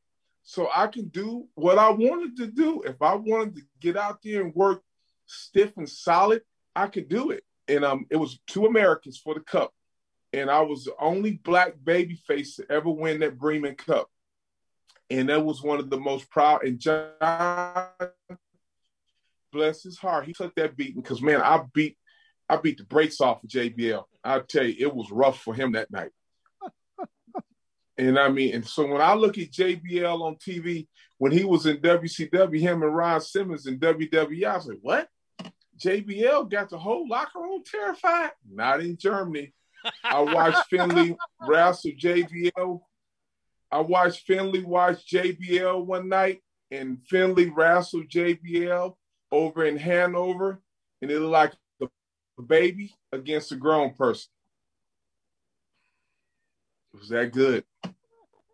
Do you, did you have a, a lot of merchandise in WCW? Did you have? I mean, I know it, it's it's almost like I had t-shirts. I had I had some t-shirts. I had some trains, and I had a dial too. I had a dial. Did you? Yeah, I had a dial, Kevin. It was it was pretty cool looking dial, man. I don't know where that thing is, but I had some dials. I had some good merchandise. In Europe, I had good merchandise too. I did, but I it's some it's some hidden merchandise out there on the on the black market. But it's funny when I see it. But WCW, yeah, Kevin, WCW, man, they took care of me. I'll be honest with you. Eric Bischoff, that dude always looked out for me. When it came to my money, he never played with me. Eric took care of me. And Stone Cold Austin, Stone Cold told me one day when he wasn't Stone Cold, he was a Hollywood blonde, he would harass me. He would say, overpaid, underworked. And I'd be so pissed at Stone Cold. Oh my God. He would tease me. Him and Brian Pillman would tease me all the time. And I really didn't know what they were saying. But hey, you, if you're not the booker and you're not ready to do those one, two, threes, and it's just business at the end of the day, Kevin. It's just business. That's It so is. cool. And um and I love and I tell people, I told my son, pro wrestling is the greatest business in the world. It was good to me. And it still is to this day. I love it. When I, I just saw Marc Mero the other day look fantastic. 60 years old, look fantastic. That's a guy who walked away from wrestling because of his spiritualness, his his God. And he was like, hey, I'm good with this. And and Mark walked away. He's doing fantastic. He looks great. Is is awesome. Yeah, I saw that that you and Mark and Dallas have formed uh, quite the little group uh, down there in Georgia. Seems like you know guys. they do the they do the they do the DDP yoga. I do the DDP straps. I I can't do the yoga class. I can go over Dallas. He got a nice sauna where it draws from the inside and out. I go sit in the sauna. It's good. but I might my sons are into the DDP, especially Michael. My one who runs track, he loves DDP yoga. Loves it. But hey, excuse me, they get serious about that yoga, that DDP yoga in, the, in that basement. They get they get too serious for me. I'm like, bruh, I want to go to the weight room. I don't feel like I don't feel like holding my elbows out. Nah, you don't want to do any diamond cutters? Yep, boom, diamond cutters, and at the end of it, bam, you know, Hulk it I up. I love it. I love it. Yes, Hulk it up. Oh my goodness. Yes, man, Dallas is. But you know his little motivation stuff right now, I really like because he's really just a positive guy. He really is. DDP is what he is. He is really positive. He doesn't do any negativity. He's just positive, man. And um, that's just Dallas, just positive. He's he's real, authentic. With that, him being positive, it's real and authentic. It really is. You have uh, really you have, any, is. you have any inklings to do the uh, the DDP retreat coming up this summer? I was thinking about um, actually surprising him and going over there. So it's on it's on my list because he would never expect me to go on a retreat. That- never, because it's just hard. It's Tony. It's hard. It's hard to get me for a party, you know. So because if I'm so hey, it, it is Kevin. It's hard. So I really I might surprise him this summer and um talk to the miss about going over there and um hanging out with him a little bit. that'd be It awesome. really be. But I don't know if I'm gonna be at the retreat every day doing DDP yoga. I might be doing margaritas and I might get kicked out of the. I might be on a real vacation. I might be My guy. doing margaritas and stuff. Yeah, so they'd be like, "Hey, what about? Hey, brother, I had too many beers last night, so you know." So I'm I'm really thinking about it. I don't know. I might do two days of DDP yoga out of the whole retreat. Now that I can guarantee you, it won't be three; it'll be two. I'm done after two days. It was I, something. I'm man. on a vac. If I'm on a vacation, if I'm on a vacation, Tony, it's gonna be a vacation. Yeah, it, it ain't gonna be yoga for five days. Not happening. No, I don't blame not you. at all. Steve. I don't don't- blame you you. don't From what I saw, the No. resort looks pretty nice too, man. You got to get some vacation time in on that one. Hundred percent. Yes, exactly. So yeah, I'm I'm thinking about. It. I saw it. I was like, man, he'll never think I'll show up on that. So I'm I'm really ninety percent there. I just got to share it with somebody else, and we'll put it together. Very Do nice.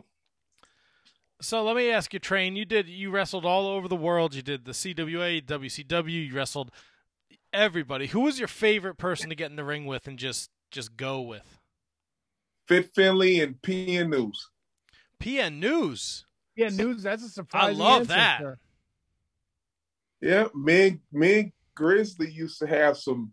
It would be like Vader and Cactus Jack in Europe. Yes, it was good, and I just think Paul got a bad rep. Um, now he needed to change his body a little bit, but far as a worker, Paul would work with you really good. And Fit Finlay and my favorite tag team partner would be the great Tony St. Clair, probably the best wrestler in the whole world. Did uh did PN ever write a rap for you? PN News couldn't rap. PN News can sing. He can sing. PN News can do um Yo, baby, yo, all baby, my yo. Lynyrd Skynyrd. He could do all my. I'm a Lynyrd Skynyrd man. He could do all my Lynyrd Skynyrd stuff. Okay, but he couldn't rap to save his life. PN News is. PN News got as much soul. PN News got as much soul as um. P and News got no soul. He, he a country boy from Nebraska. It's They, incredible. they, now he no, he could do Simple Man for me. He could sing that. He could do Curtis Loew, but PN News cannot rap. Done. Not happening. That's got to be the. That's that's got to be one of the worst. Like Marc Mero pulled off Johnny B. Badd. Okay, Absolutely. Mark pulled that off. Oh, yeah. But PN News as a rap master, all he could say is yo baby, yo baby, yo. That's it. That's it. No, no. So, so, so No. why did that? Why He- why was so why was that a thing then? I don't. It's so confusing. you know what? It was it was dusty. Like, hey, basically, we ain't gonna sell you as no tough guy because you, you don't look tough. But you can work a little bit. So let's make you a rapper like one of the fat boys. That was it. That was it. You put it that way. That That, makes it. a lot of sense. That Made makes him- a made lot him- of sense. Yes. Yeah. So Dusty, that's just the genius of Dusty Rhodes. You know, Dusty was like, you ain't about to scare nobody. You ain't no technical wrestler, but I like you and I'm going to give you a job. So, you know what? Rap is in right now. You want to be a rapper? All right. Put on these green and blue tights and go out here and yo, baby, yo, baby, yo. And you got to hang out with salt and pepper. I mean, he got to hang out with salt and pepper. you were That given was it. That was it. you were given the the ice train name. Was there any other names on the table for you? You know what? That I botched that name because I don't know why I came up with that name. Just let me do what I wanted. That was WCW. You want to call yourself Ice Train? Call yourself Ice Train. I have no idea. And um, I was like, it's a train. I'm fast. I'm quick. But it, I should have called myself something like Buck or or Hogue, just my last name. But the thing about it, just saying choo choo to those little kids used to make their day. Yeah. So yes, man, that right there, those little kids in CNN Center and Center Stage would eat that up. Yeah. Yeah. So I made a lot of kids love Fred Savage was one of my fans of the Wonder Years. That's awesome. Yeah, and those and as far as me, I hated the name Ice Train, but the kids, man, they love to choo choo. Oh my God. I can get a choo choo out of any kid. It was beautiful. And I the name I didn't like, but it's still doing some good things for me to this day. You know, just that little smile and that little smile on that big teddy bear, which they thought I was. So it, it helped me out, really did. And I, I'm glad I never changed my name. And I liked MI Smooth because that character was fun, a gossiper, a shit starter, and I liked that guy. Now that was my favorite character, MI Smooth? I could do that all day long. I can go to Vince right now. You let me be MI Smooth? I have your whole locker room fighting. Yes. now that's what I would do if I went to Vince. I would be MI Smooth Tony again. That would be perfect. Was there any? This is actually this question just came to my head. Was there any worry that people, because you had been in WCW for so long, that people would recognize you as Ice Train this whole time? Was it ever brought up on camera, or was there any? Or were you just all like clean slate, all new? This is my guy now. No, people still knew I was Ice Train, just a better version. There you go. when I was at my smooth, they still would choo choo in the middle of the um middle of the backyard. I knew, Kevin, I knew when me and Bobby Walker, we were in Oklahoma wrestling, and you can pull the match up and listen to the crowd. And when I left that arena that night, and I told Bobby, we were driving, I said, Bobby, we don't get a push after this, you'll never get one because we stole the show in Oklahoma. It was a TV match. It was me and Bobby Walker, and um, we were like best friends. It was just we were like we gonna wrestle. We're not tagging. We're gonna wrestle against each other. So we flipped a coin of who was gonna go over because we was that close. And um, I said, all right, I'm gonna go over. If we do it again, you go over. They they didn't think we went out there and we really stole the show. And um, Bobby Walker was a great athlete. He was just misunderstood too. Just a great athlete, strong. Just certain And guys had- they just couldn't do nothing with. And we had we had Teddy Long on not too long ago, and he he credits Bobby Walker as being one of the best guys that he managed that never really got a break. Um, and I, I feel like that's the same way. And, and Teddy Long, what, what was your take on, on being paired with Teddy Long and a lot of these guys? Like I believe it was like you, uh, Bobby Walker, Jim Powers, uh, all all paired with Teddy Long. What did that do for you guys as characters? Well, I had the highest percentage for anybody who ever tagged with Teddy Long. Uh, my winning percentage with Teddy was like 20. I might have lost five matches with Teddy out of 50. Um, and I, Teddy, I didn't think I needed a manager. I didn't. Um, I thought they gave me to Teddy and didn't build me and Teddy. Just one day I woke up, I was with Teddy Long. That's what WCW would do. You know, they never gave me and Teddy no vignettes, him coming down to the power plant like, man, I'm about to steal this guy. They just put us together. That's what WCW do. They never did a meeting with me and Teddy signing together. They had no vision for some of the young talent. Like Jim Powers was a good piece of talent. They had no vision for Jim Powers. You know, just put him out there with Teddy. Put Bobby out there with Teddy. Put me out there with Teddy. Put Craig Pittman out there with Teddy. No yeah. vision behind what you're doing. Just putting guys together. And the thing about the wrestling fan, the real wrestling fan, they're not stupid, Kevin. They know bull crap when they see it.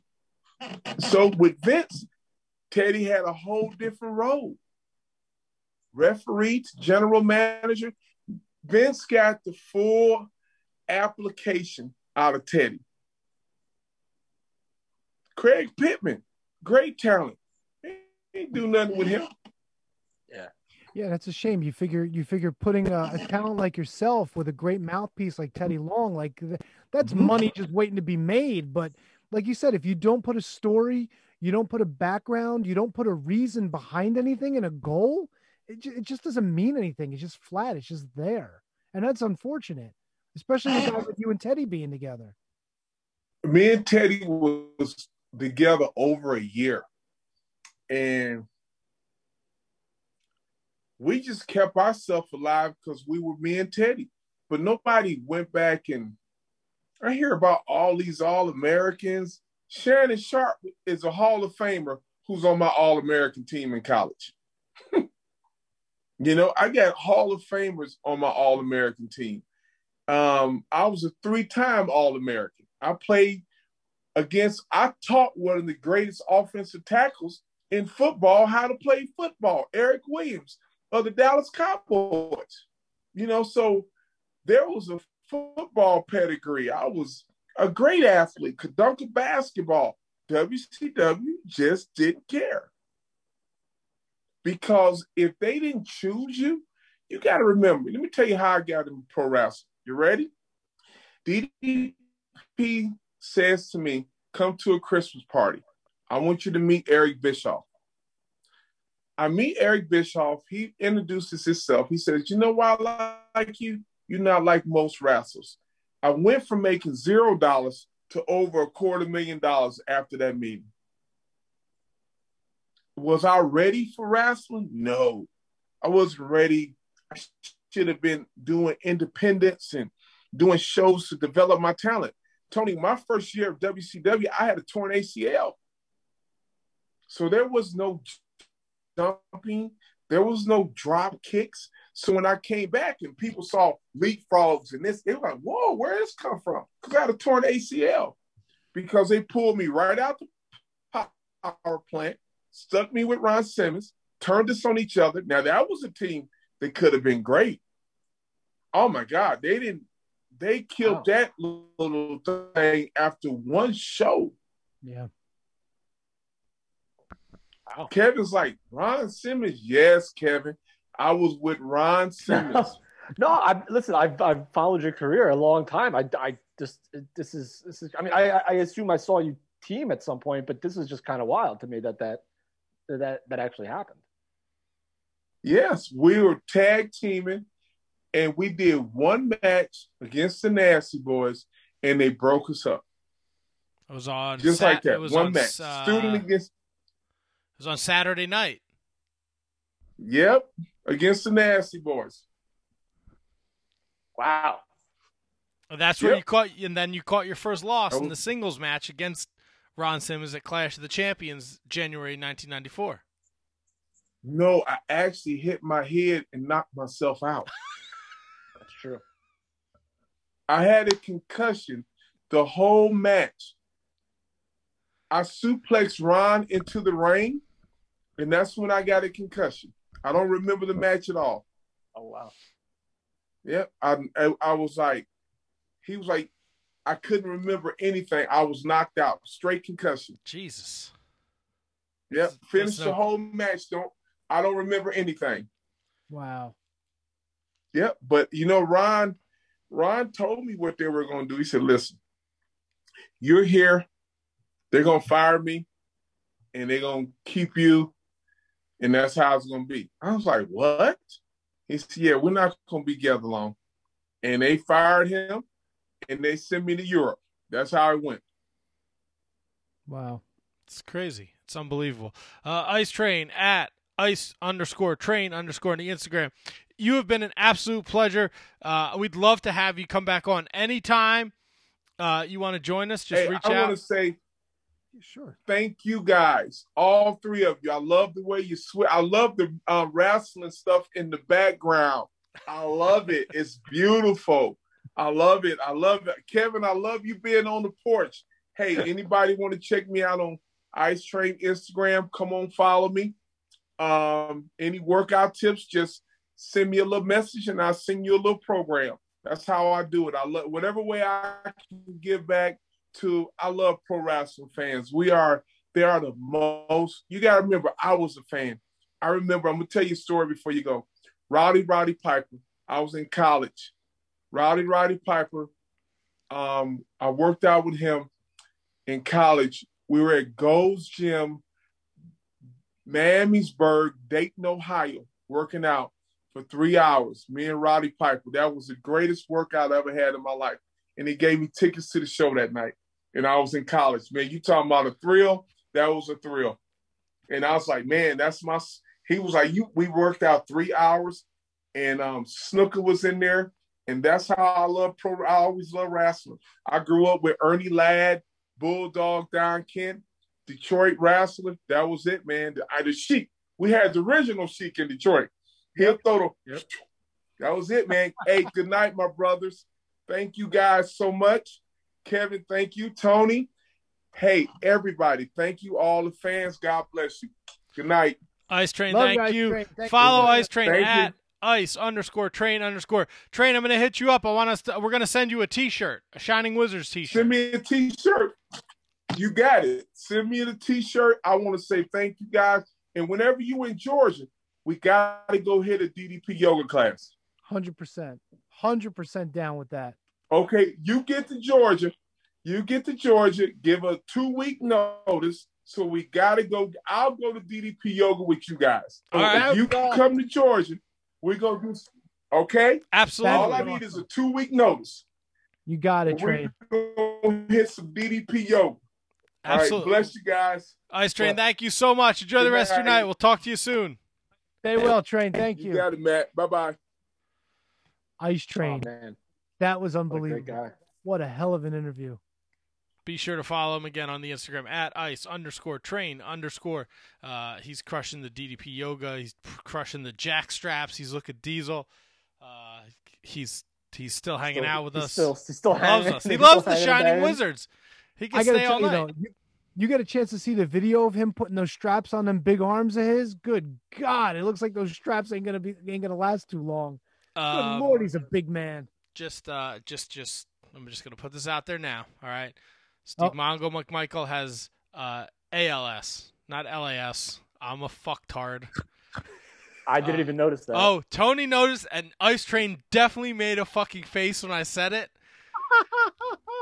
and then I fucking clicked on the Facebook and Tony was busting my balls and I'm like, fuck, my dyslexia kicked in. So Kev, honestly, I didn't think Matt was gonna go that way. I thought Matt was gonna do top five. Nope. Oh, I no. just want to correct uh because I'm sure there's somebody who's gonna listen to this and be like, "This fucking guy is such an idiot." you are, and just to be fair, you are right. I am a fucking idiot, but Oh, I it's- did want to part of- correct myself. It's Well, part I of the didn't charm. call you an idiot. I just put LAS. I, I got a kick out of it. It's a, it's actually an airport in California, He looks Sure. the f- he looks the fucking same. dude. He looks Unbelievable. younger. Unbelievable. He's drinking out of that uh, Ricky Steamboat fountain of youth, for God's sakes. God bless the God, ice what a- train. Ice Train, What a- phenomenal. What a what a guest. One of my all-time favorites. Well, special that thanks. David Breck to shame. Yeah, Dave LaGreca, Ice Train for the first half. Let's uh, take a quick uh, little break ski. We got to talk some NWA. We'll talk some Impact, some uh, some MLW, some Ring of Honor, some WWE news. Somebody uh, somebody made their big return to Raw tonight. Ooh, teaser.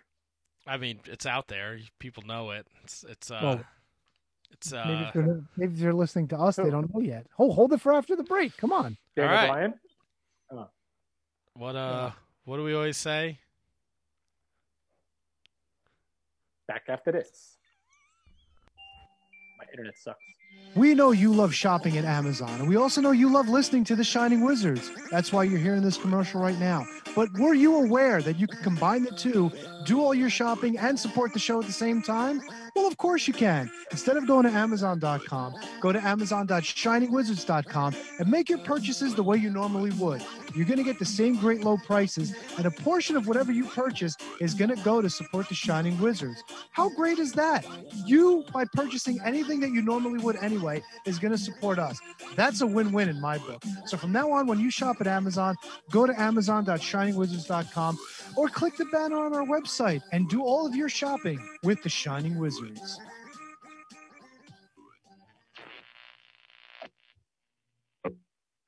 Because of the obvious threat to untold numbers of citizens and because of the crisis which is even now developing, this radio station will remain on the air day and night. This station and hundreds of other radio and TV stations throughout this part of the country are pooling their resources through an emergency network hookup to keep you informed of all developments.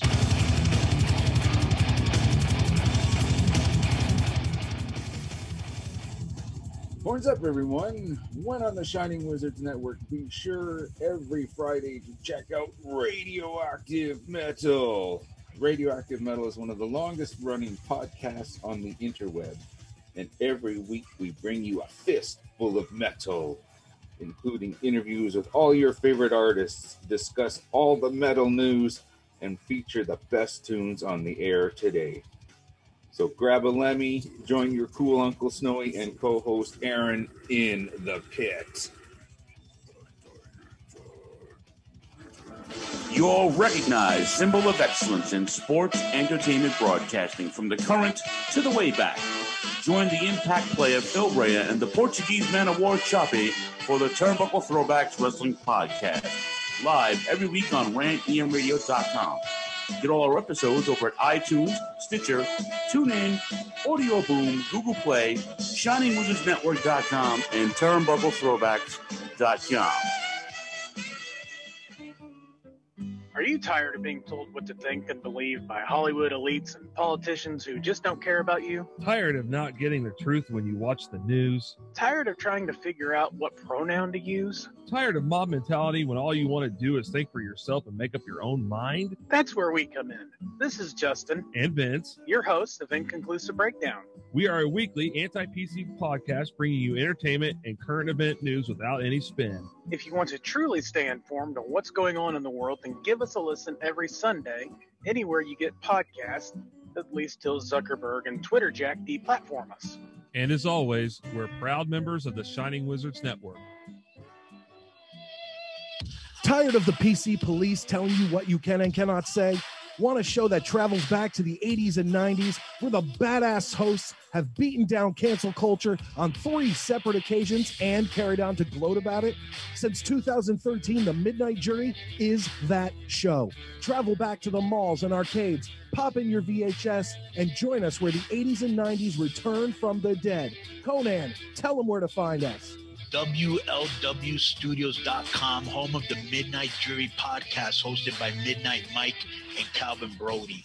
Also available on all major podcast platforms via the Shining Wizards Network, and join in the conversation on Twitter at Midnight Jury.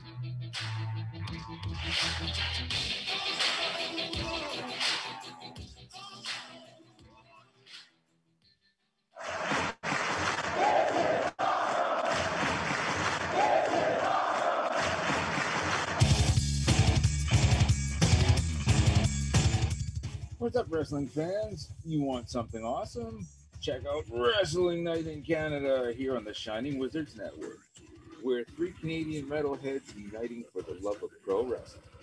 Every episode, we go over all the latest news and special events with the odd unique interview as well. So grab a cold one and check out Wrestling Night in Canada, eh? Are you tired of being uninformed? Together, we can change all of that.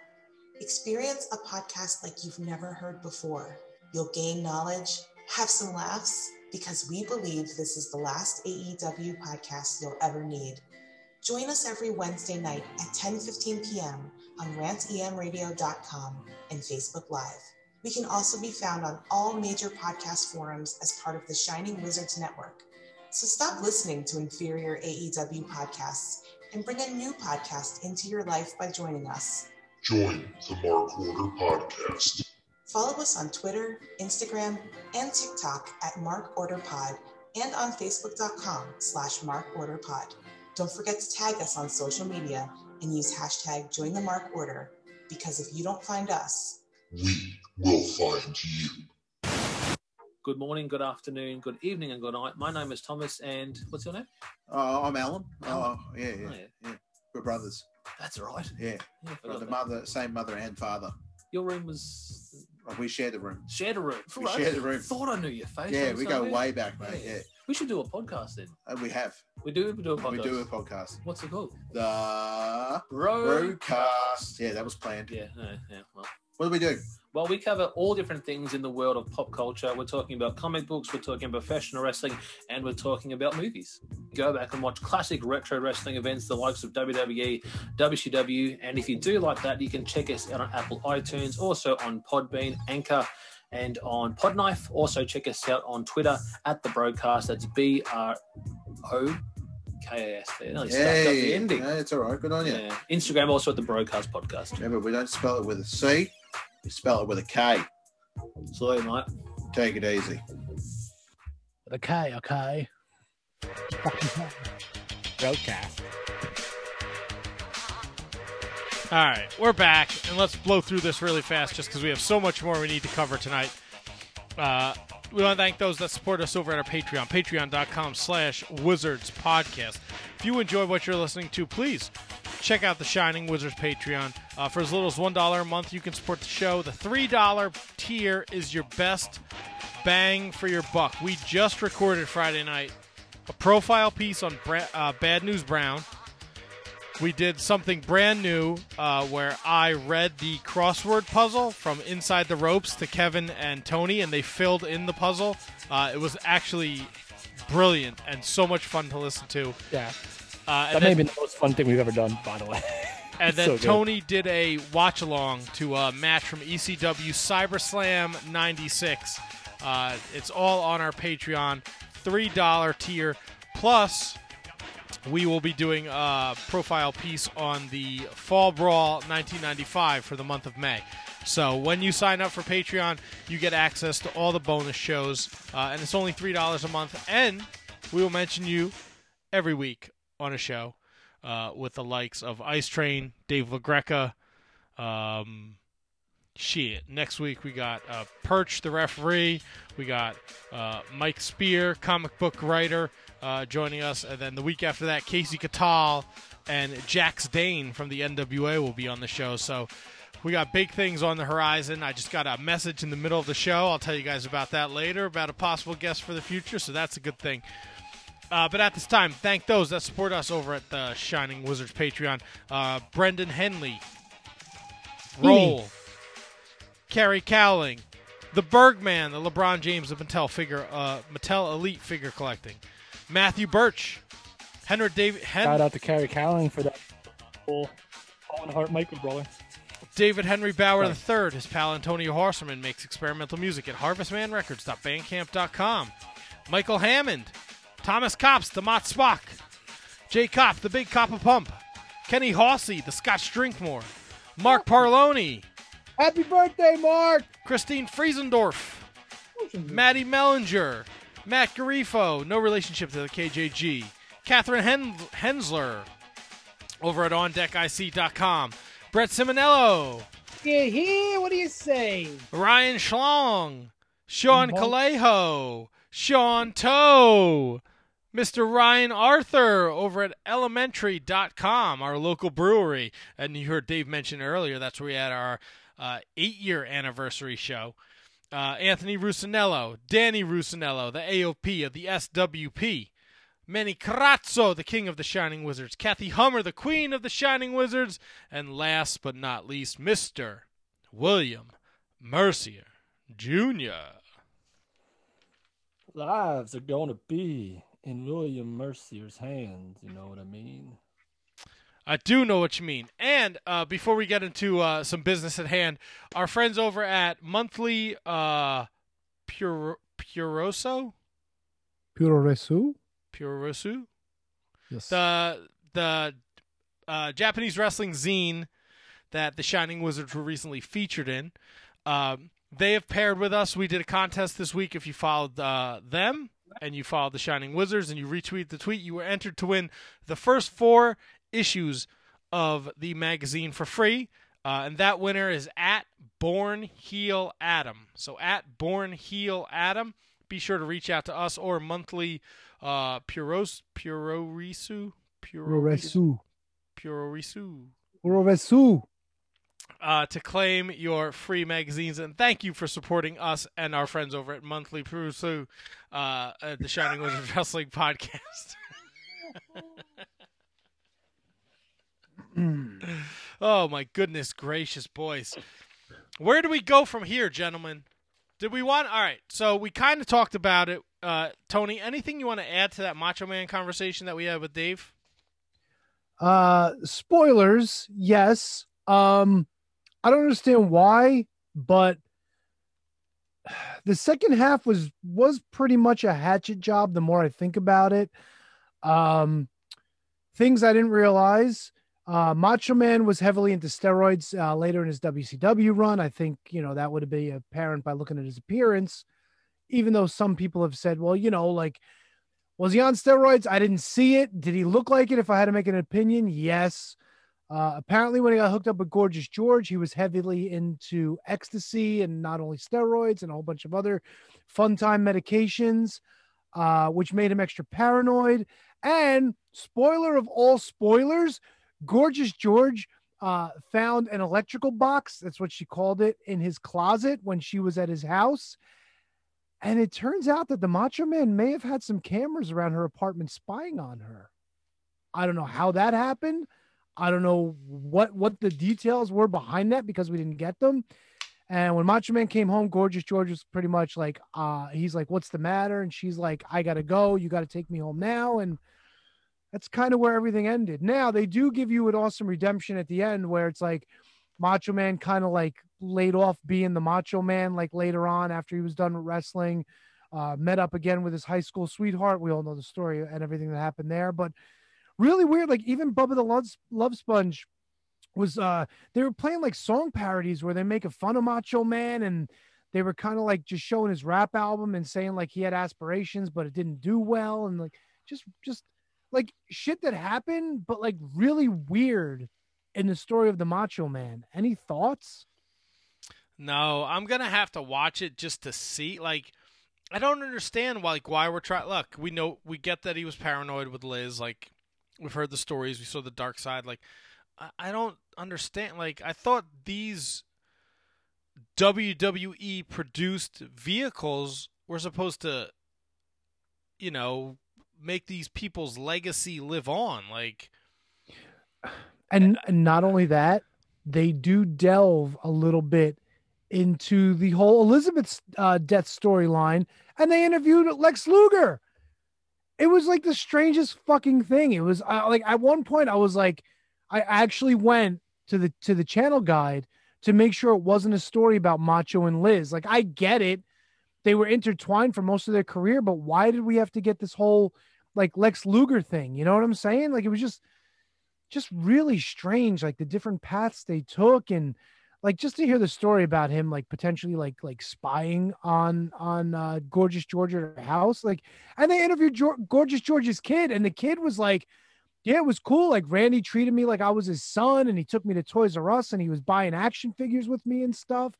And it seemed like randy like really took a liking to this kid and they got along really well but it was just really strange. Oh and the best part they interviewed Gorgeous George's sister, but she didn't want to be on camera to protect her identity, which is really weird because then you get the silhouette talking and it's her, but it's like you don't see her face. I don't, I don't. yeah, I'm it. gonna have to. I don't get. I'm gonna have to watch it. I don't get it. Like, I don't know. Like they left out the Piper uh, bad news stuff out of his A and E documentary, which I don't think is like something that needs to be in the story. Um, but like this seems like a complete 180 where they're just trying to like fucking bury this poor guy. Um, I was I was chatting it up with uh with Danny Doring on Twitter. I know name drop, and uh yeah, he was like he My was like bro. not not so not so much these exact words, but he was like, "Wow, wasn't expecting that," you know. So Yeah, like you're like a Macho Man fan, like this is something that's going to appeal to like older wrestling fans. They're gonna watch, tune in and watch, relive the glory and the great moments, and you get this, and you're like, R-Truth, Brian, My- like I don't get it. I don't understand it. I'm glad you brought it back up. So Brian Myers is in it. I'm assuming they brought him in because he's a big fan of the Macho Man, like they did with like Dan Soder and probably Pete Rosenberg and R Truth. But um, they went in and they even talked to like his his robe designer, which was cool because you got the insight like about like the Macho Man's outfits, the designs for them, like what he wanted for them, whether or not he was a pain in the ass in designing them because he was very meticulous, all that stuff. But like they brought Brian Myers in, and we get it. He's like the figure guy. But then when they were introducing different people, they were showing their action figures on a pedestal. Like it's like they show R-Truth. Our truth says a line. They put up his name, and then they just show R-Truth's figure like doing like this little spin. It's like, why? I well, there's two things that that I thought of. One, a lot of the stuff was filmed a very long time ago, so maybe they couldn't get Hawkins to do uh, like as an intro. So his his stuff may have been filmed, like his conversations may have been filmed months and months or maybe a year ago, and then maybe they just you know used his figure to do that. R-Truth, I don't know that to be the same thing, but also maybe it was just like their like little creative, you know, little little creativity in it.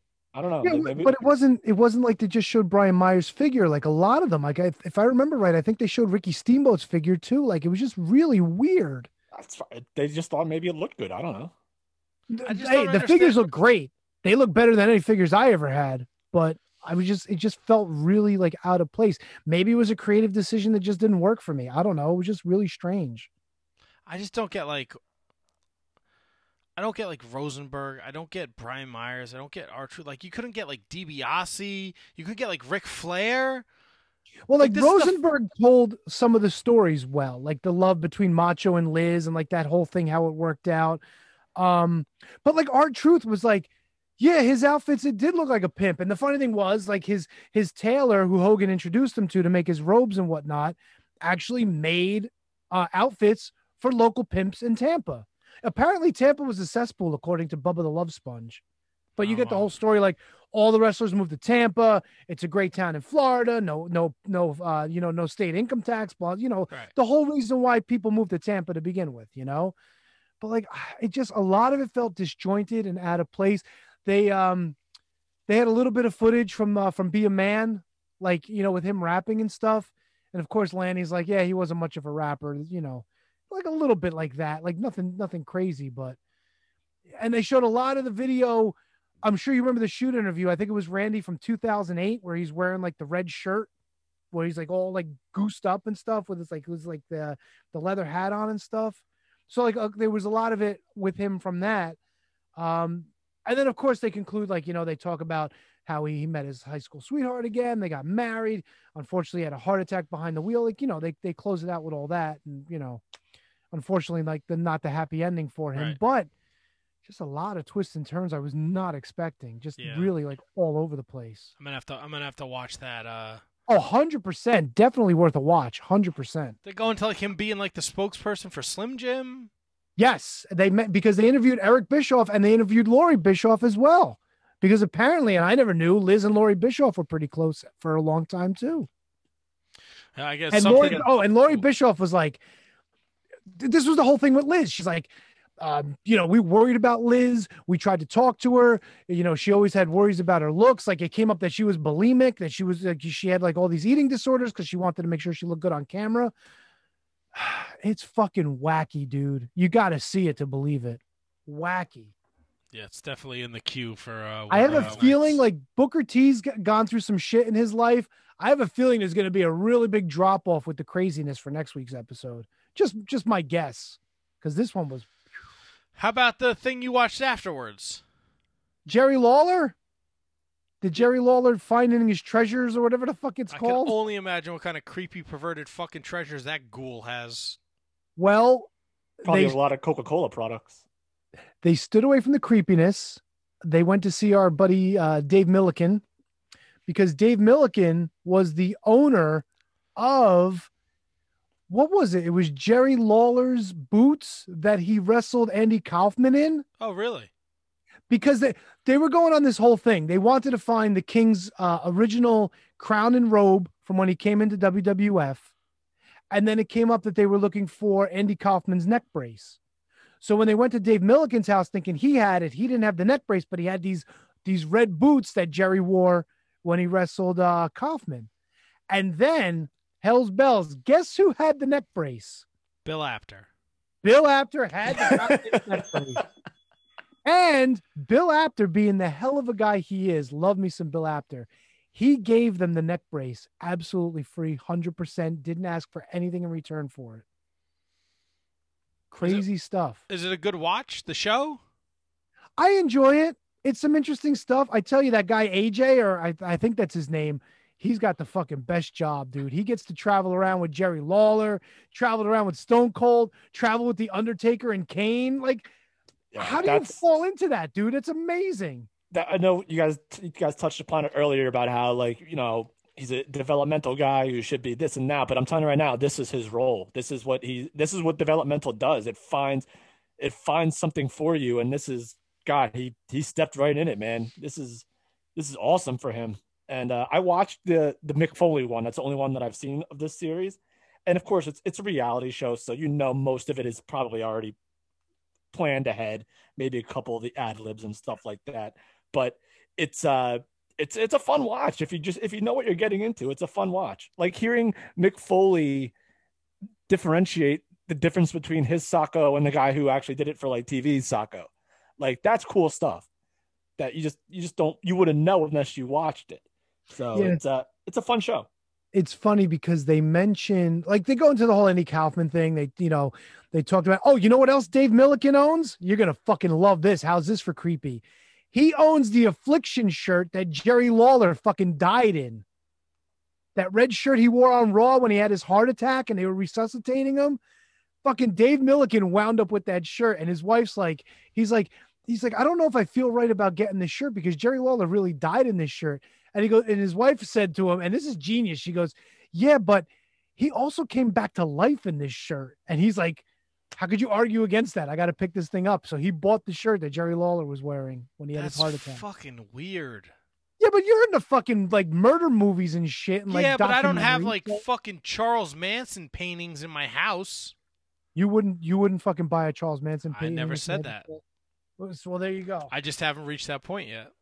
Well, well, apparently Dave Millican's got fuck you money, so he could spend it on whatever he wants.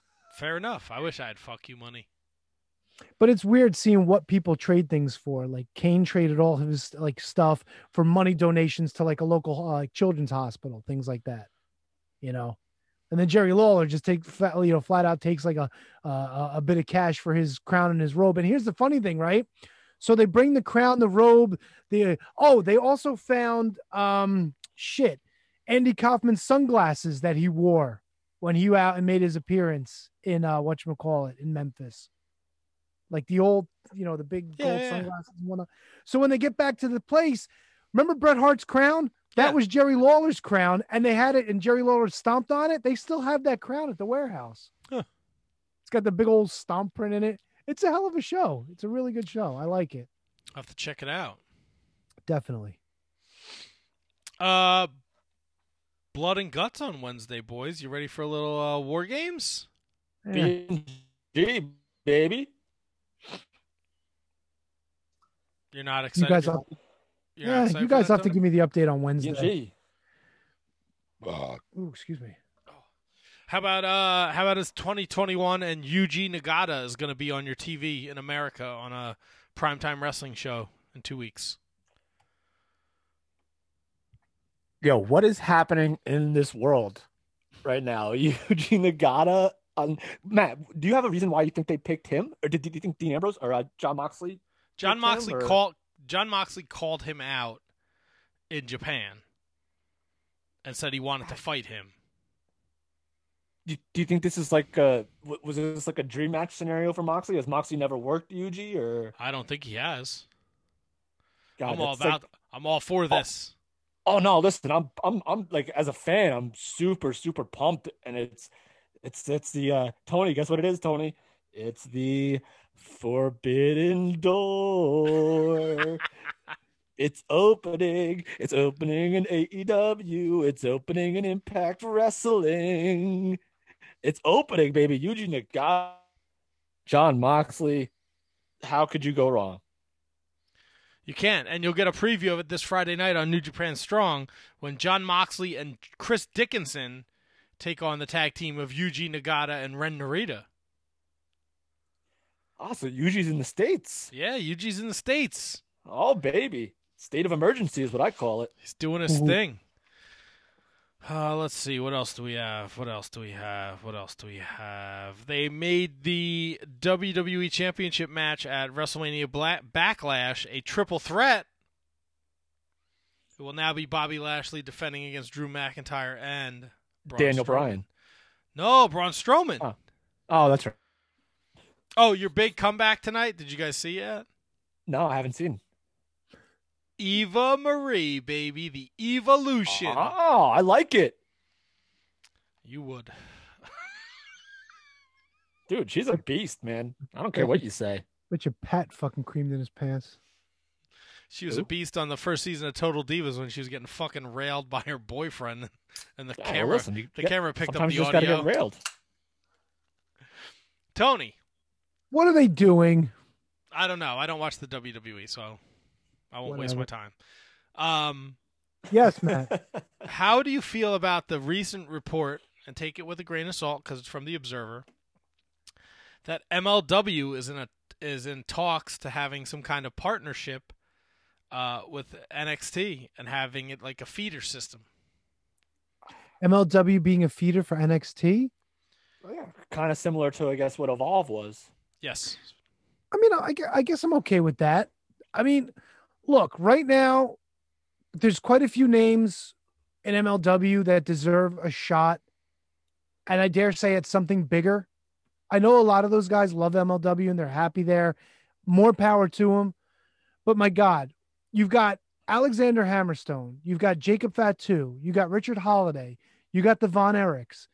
Uh, So many others to name. I mean, I know Lio Rush is already there, whatnot, but you've got so many people on that cusp of something so much bigger than MLW. Give them the shot. I'd love to see Hammerstone in, in NXT. And I'd love and to see Fatu doing shit in NXT. You know, what and I, I think this benefits NXT as well because there's also a lot of people in that NXT system that need places to work as well. I- so no, hundred percent. so like because if you're not on TV every week, it's not like NXT has house shows, especially in the pandemic. You're they haven't. I mean, what what they're training and that's it.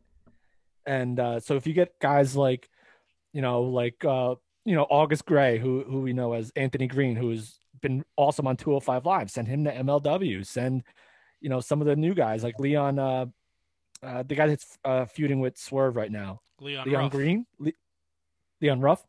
Yep. Yep. Set, like boom, send him to MLW for a little bit to work while he's not, you know, training. I, think it's a win-win. I think systems like this are a win-win overall. And you got a guy like Court Bauer, and you got a guy like Vince, uh, Vince McMahon, or whoever is Triple H or whoever it is. I mean, Court Bauer is a smart businessman. He knows what's good, so this only makes sense. It's nice to see though at this point that Court Bauer is giving us more than like, hey, we're on the air in Poland. That's great for Poland. Don't really care so Well, much. now they're on the Vice But Network. That's the other thing. Now I did not get to watch the show on Saturday. I mean, you know, I, I'm not really home on a Saturday to watch it, but that's a big thing for them too. You know. Plus, Now- Fusion's been doing Fusion's been doing well, except for the Los Parks. Let me ask you a question. The Yes. show that the MLW Fusion that drops Wednesday night is that now going to be the twelve o'clock show on Vice?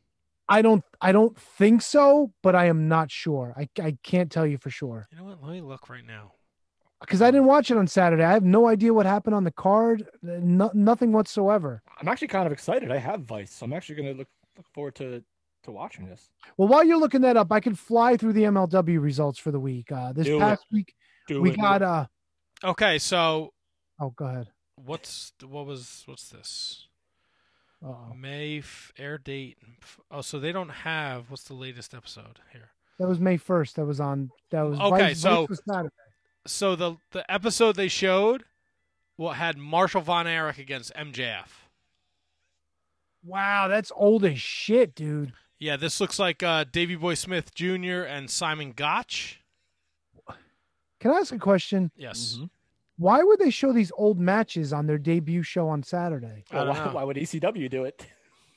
I mean, look, this one we got we got Injustice with uh with Mark Adam Haggerty still doing uh the announcing. Oh, that's a name I never. Wait, he's on the show. Yeah. Oh yeah, they did ring announcing all like the last season. They Like, kept season that. before. This is in uh, someone from Injustice taking on Drago. Oh yeah, this these are old. They're showing old episodes of Fusion. Someone's got to get on that. And then it looks like how do I go back here? Press the back button. I don't have a back button here. Press the front button. it looks like there's uh Brian Pillman Jr. against Fatu in a couple weeks and uh Lawlor couple against weeks. Yeah. So I So I, uh, I guess it's kind of wouldn't like a catch me up show on Vice for now until they go catch back. me up from what two years ago? I don't fucking know. Did, uh, look, I was on the cusp of not watching MLW. It actually has been on quite a bit of a turnaround lately.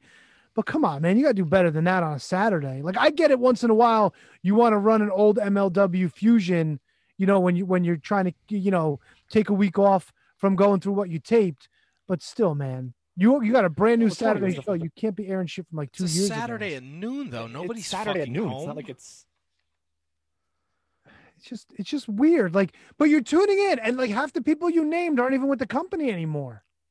I, I look. I didn't watch the show, so maybe they do. Uh, maybe they say like these are some. This is what MLW is about. This is what it looks like. Maybe you it, the familiar faces pull you in. I don't know. Who are they I don't familiar, know Who are they familiar to? MJF. If you're an AEW fan, you see MJF. MJ. Okay, MJ. Okay. You know, Okay. I mean, I'm sure there's people out there that that recognize David Boy Smith Jr. Maybe I don't know. I don't know what, if this is just they're gonna run replays until they start doing their live stuff in July when they go back to live crowds. I don't know. I don't know. I don't know. Well, you watched MLW this week, Tony.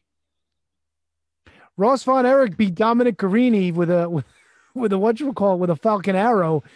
Actually, a pretty good match. Kevin Ku was there. Marshall Von Erich was at ringside. Uh, and nothing much more to say about that. Next week, Lio Rush, Myron Reed, part two. Lio Rush defends the MLW World Middleweight Championship in that one.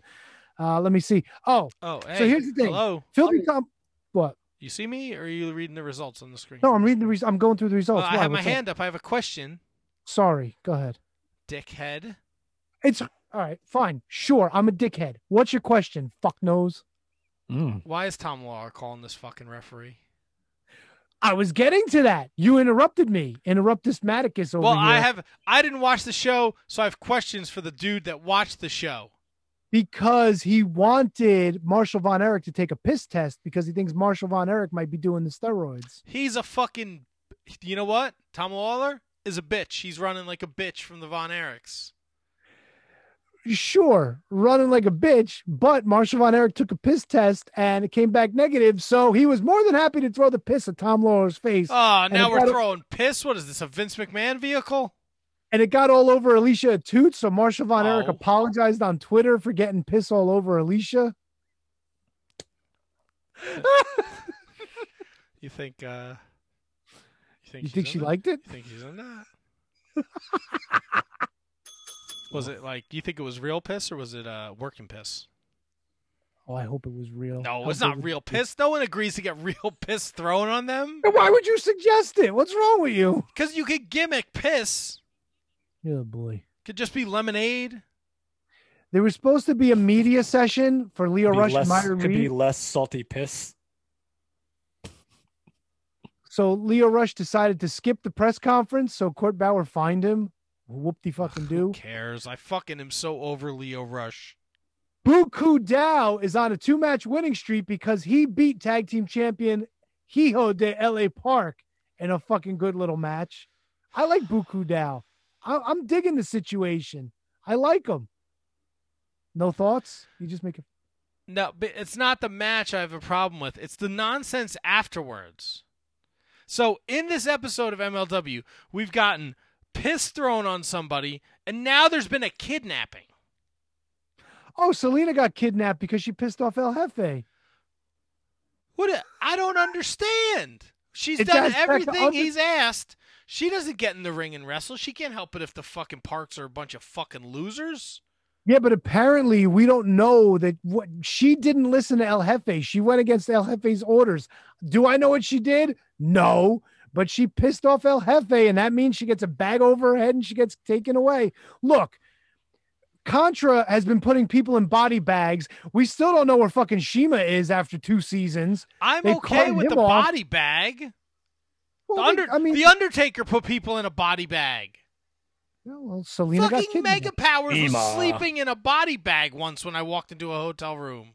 Wait, wait, wait, wait. You cannot complain about Selena getting kidnapped where there were two fucking kidnappings back to back episodes on AEW last fall. In case you didn't remember, Marco Stunt was one of them. And I know you don't fucking like him, but god damn it, he was kidnapped. Nobody So you can't shit on a kidnapping storyline when you do a podcast about a wrestling show that did kidnappings on a weekly basis. I just don't like this kidnapping story. There's no, I don't. There's no substance here. What is going on? What's the story? Maybe she goes through an Azteca transformation. Maybe she comes back. oh, back. I don't want to like, watch uh, her transform into a fucking butterfly or whatever bullshit they're gonna do. Yeah, I'm sure. I'm sure El Jefe is going to turn her into La Mariposa She's gonna have like fucking that. yeah, La Mariposa. She's gonna have fucking cat's eyes. She's gonna be all weird looking. I don't care. She'll be a fucking snake. So let me ask you this now: Alicia two catches up to Hammerstone. Is she still covered in piss, or did she get a chance to clean up? Drenched. Yes, she she thirsty. I have no idea. Oh boy. Um. So, and let me see. I don't know. Josef Samael cut another promo. Who gives a shit? Uh, there's supposed to be something about Contra next week. I don't know. Who cares? We're getting to our main event. I want to fucking. What get do you mean? This. Who cares? Next week it's uh they control all the title shots or something weird. Who gives a shit? We'll find out next week. I bet you it's a fucking abortion of a fucking idea anyway. yeah, I said it. I used the A word. Fight me. Jesus. You can say abortion. Just say- It happens. I just said Oh, Ufa, that's all. So apparently, Marshall Von Erich's knee is still hurting him from two years ago, but you didn't fucking realize it in all the matches leading up to this. This was, I don't know. It was a fine match. It was just weird shit. Like there was a fucking wrench. It's like, if you're going to use the wrench, use the wrench and finish the match. But the wrench was just a fucking like kill the hope spot. It was just really weird. I don't know. Filthy Tom wins when fucking when Marshall passes out. I I don't know. Some nonsense. So then we get the fucking Texas boys all fighting. ACH comes out. They all just kind of brawl. It's another one of those schmoz finishes, but Filthy Tom gets the win. I don't know. You have questions because I really don't have the answers. I Are don't know. they what to tell you. is are they dragging this out just so they we can get the payoff in front of fans? I think so because they made it. They made an announcement. You know, of course, July 10th is on sale right now. They're going back to the 2300 arena. I'm assuming they're going to do all their tapings there. That may be finally where we get Hammerstone and and Fatu. Hopefully, maybe we could start getting on to the next chapter here. Maybe this fucking Tom Lawlor and Von Erichs thing goes away. We could start moving on from that. Maybe these guys can get a shot at their tag titles again. I don't know. I I'm don't know. no booker promoter, but I would assume Fatu Hammerstone is a pay per view. fine. Maybe maybe it is. I don't know. I don't know. I don't know. We'll have to wait and see. Phil Ray is going there on July 10th anyway, so we can get a field report from him. Oh, he's gonna go there and be fucking miserable for four hours. Well, apparently he's got tickets from last time they canceled, so I guess they cashed him in. I don't know. What do you th- What do you think the M and MLW stands for? Uh, Yeah. clear, Miserable. Clearly Yeah. miserable if you go with Phil. He was fucking miserable when I went down there with him. Thank God I sat with fucking Rob from the Bullet Club. We had a good time. So MLW gets an okay this week. Eh, Just an okay. I, I maybe not even. I don't know. I'm in a good mood, so it's okay. Oh well, that's good.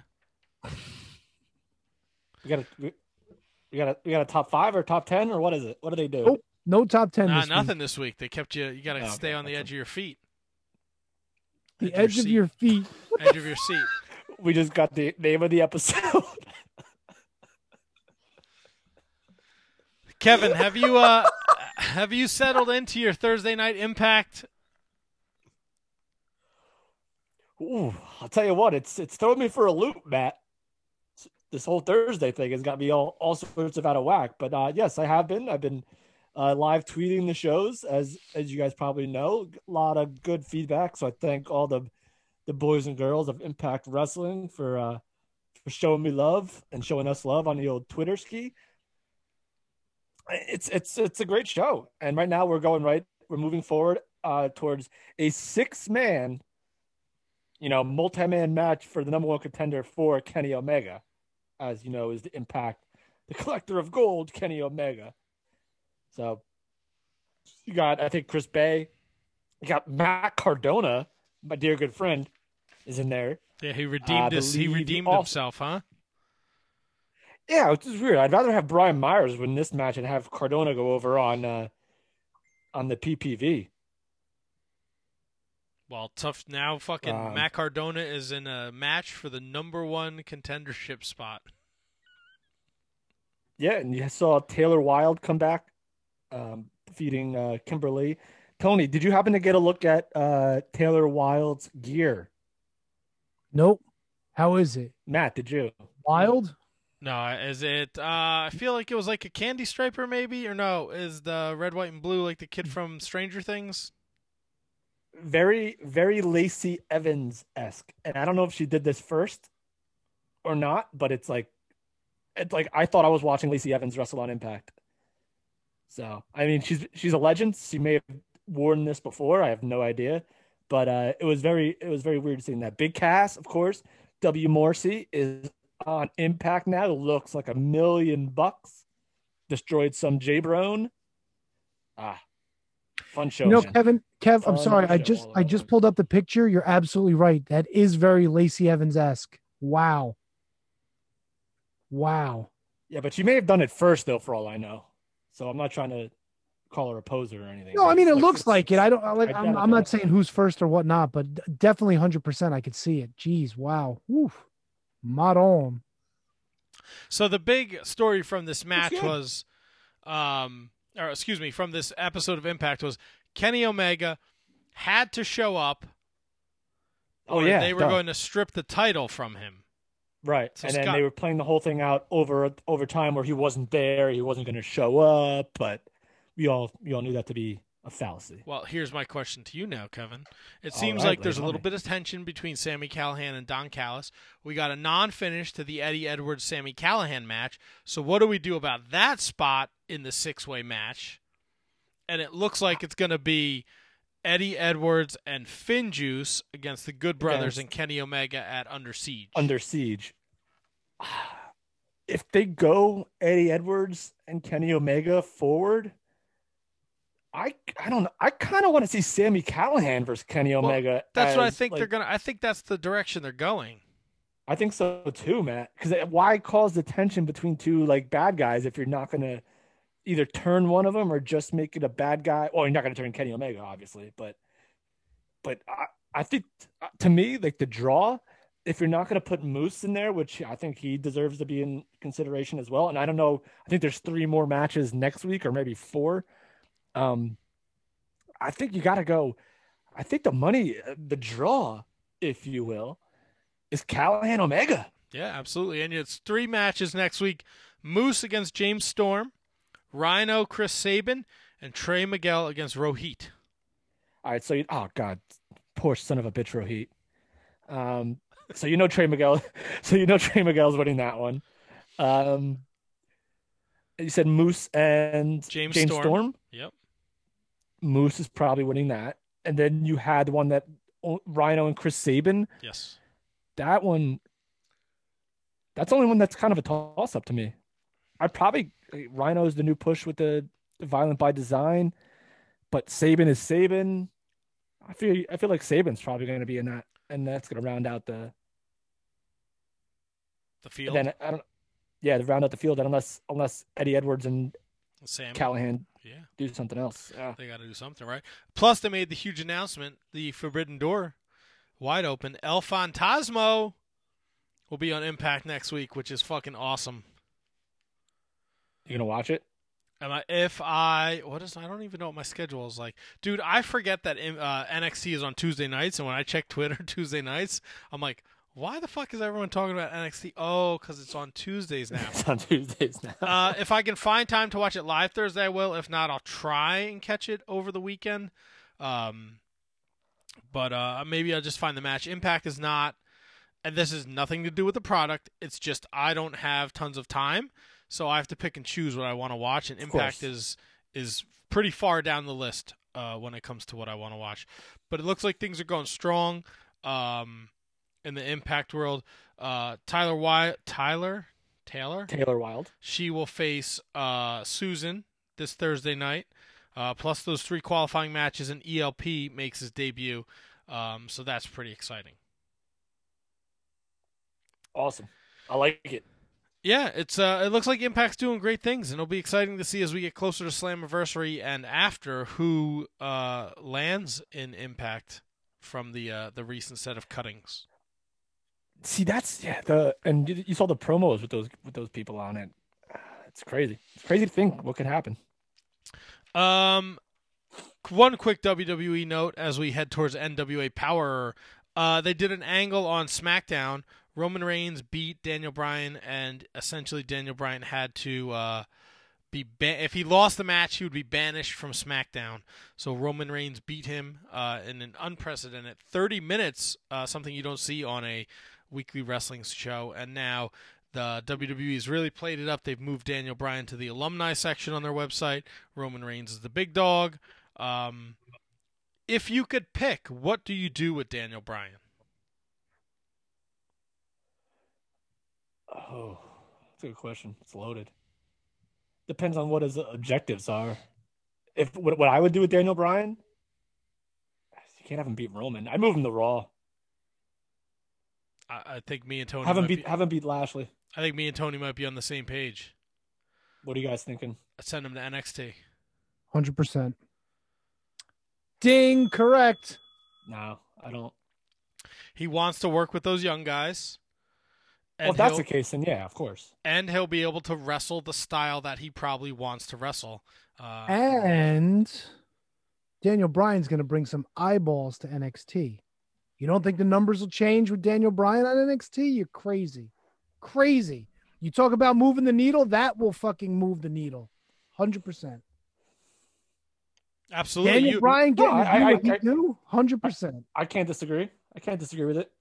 Daniel Bryan, Johnny Gargano, fucking sign me up. I just love. What, all right, we didn't talk about NXT last week. What are your thoughts about Kyle O'Reilly? Apparently, people are saying that he's like the new, or he's like the Orange Cassidy light because he wore like his jeans. And if you didn't see it, I'll let you know. He wore jeans, sunglasses, like a like a cabana wear hat, like a fedora, like uh denim on denim. And people were I, I didn't notice it at the time, but people are comparing him to to Orange Cassidy. They're comparing his outfit to Orange Cassidy. He's not like fucking putting his dumb hands in his pockets. No, exactly. He's still a badass motherfucker. Yeah, he's when he just fucking exactly. rocking that Canadian tuxedo. Let him do him. That's it. He's he is changing his character and he's distancing himself from what he was in the undisputed era, and I think that's a good thing. Hundred percent. I'm with you, Matt. I'll tell you what I don't think was a good thing, Tony. Uh oh. What's that? I watched NWA Power this afternoon. Thank you so much. Into the fire. Well, get it's. I'm gonna be all over the place. The shit with the women was fucking awful. There's no ex. There's no explanation. and- And if I miss this, please correct me, Tony. There's no explanation as to why Melina and Thunder Rosa are now buddy buddy. Did I miss something? Nope, you missed absolutely nothing. I think they stuck them together because they're both Latino slash Mexican. Other than that, no idea. Okay, so Kevin, I'm Thunder gonna paint. Rosa said she doesn't need Melina. Melina keeps like glomming on, saying like I'm here for Thunder Rosa. I don't get it. I don't get why two women who could speak for themselves had to get involved with this mishmash where they had to have people speak for them. I don't get that either. I hated this it. whole thing was a what the fuck moment. Kevin, I'm going to paint you a picture, right? Kyle Davis comes out. He's a bald-headed fella. He's the uh I don't know, the the interview guy. All right. We're going to have a little debate. We're going to have a conversation. I don't know what the fuck they're trying to do here, right? They're going to bring out Thunder Rosa and Camille. But Thunder Rosa and Camille aren't allowed to speak to each other. They're going to have representatives come out and speak for them. I see. So Thunder Rosa chooses Melina, who Why? I don't know. I don't know either. There's they used to have a history, and then they played up this little thing where they uh the Molino's trying to help Thunder Rosa. Thunder Rosa didn't want her help. Melina says she needs her help, but we never really got a bow on that story because Melina comes out and they hug and they embrace, and now they're cool. Camille, she doesn't know. She has nobody else, so she brings out Taryn Terrell. And Taryn Terrell's playing this like blonde, bubblegum, ditzy. It's it was probably the worst thing the NWA has done. F minus on this thing. Hundred percent terrible. Wow. That's mine. Terrible. Melina, Melina's she's a world champion. This, that, the other thing. Taryn Terrell's like, I don't understand anything you just said because none of it makes sense, and I don't know why you're even speaking. And it, it was the worst.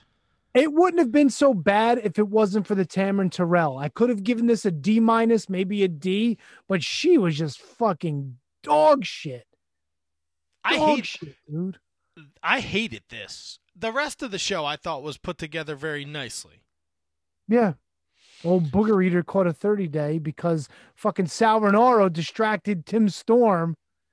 What the fuck, dude? Sal Do Renaro is going to get his ass kicked. Do you think, Tony, is this any different than what they would produce on the free YouTube show? Do you think maybe they're changing their format to try to get people to buy it? Maybe changing character? I don't, I don't know. I'm just, do you think that has anything to do with it at all? No, because it doesn't seem like it's anything out of the ordinary, Kev. I mean, I just don't know what their game plan is with this. It doesn't follow any kind of coherent story when it comes to the women. It doesn't make sense. Like, look, everything else that happened on the show uh, had a great story to it. You got Sal Rinauro and Kratos again, and Tim Storm kind of like was jumping in and whatnot. Um, Trevor Murdoch was wanting an apology from Nick Aldis. Nick Aldis is kind of like dodging the question about giving him an NWA title shot. He's like, you know, uh, we'll have a six man. If your team wins, you'll get a shot at the national title. You get your revenge at Chris Adonis. But if you lose, you're getting 30 days. And Trevor Murdoch's kind of like, you're running from me. You know I want a shot at that at that big belt, and you're not giving it to me. What's up? And Nick Aldis just plays it off. He's like, I know you really want it. You're not good enough for this belt. So it's all layers there. We got Jax Dane and Slice Boogie. Slice Boogie's calling out Jax Dane, saying, Me and a guy who fucking met five minutes before the match beat you and Crimson, who's an established tag team. So he's like, I don't lose, I win. Great promo by these two guys. Everything else was great. The Pope and Tyrus, I didn't. Sorry, Matt, go ahead. No, no, you're good. Get say your piece about the Pope and Tyrus because then I got some words. Okay. Austin Idol, still don't like him so much. This, the ending for this, not great. However, I didn't mind the Pope Tyrus match except for the ending. I thought I thought it was pretty good. Pope fighting from underneath most of the time. What you didn't like that one? Look, I don't like Austin Idol. If he's gonna come out though, either be on fucking commentary or be fucking ringside. You can't ping pong and have the announcers be like, "What is he doing now? Where is he going? Why is he getting up again?" Just fucking be one or the other. I think And it it, you know out what? And it wouldn't been it wouldn't have been so bad if he only got up once. But he got up fucking twice, and he came back Mm-hmm. to commentary after the first time. I'm like, this is fucking dumb. Yeah, the, the first time when he got involved, it was just to grab the Pope's leg, which he really didn't need that distraction. That didn't make sense. And then the second time, he just kind of stood there while they were fighting outside the ring. Yes, It was it was it was weird. Everything else in between was fine, but and I still can't stand Velvet Sky on commentary, dude. She's got to speak up. She's got to talk. She's got to enunciate, and she's got to fucking be better at like you know getting involved with the storytelling. It's rough, dude. There's nothing wrong with Joe Galli and Tim Storm. They were fucking fantastic together.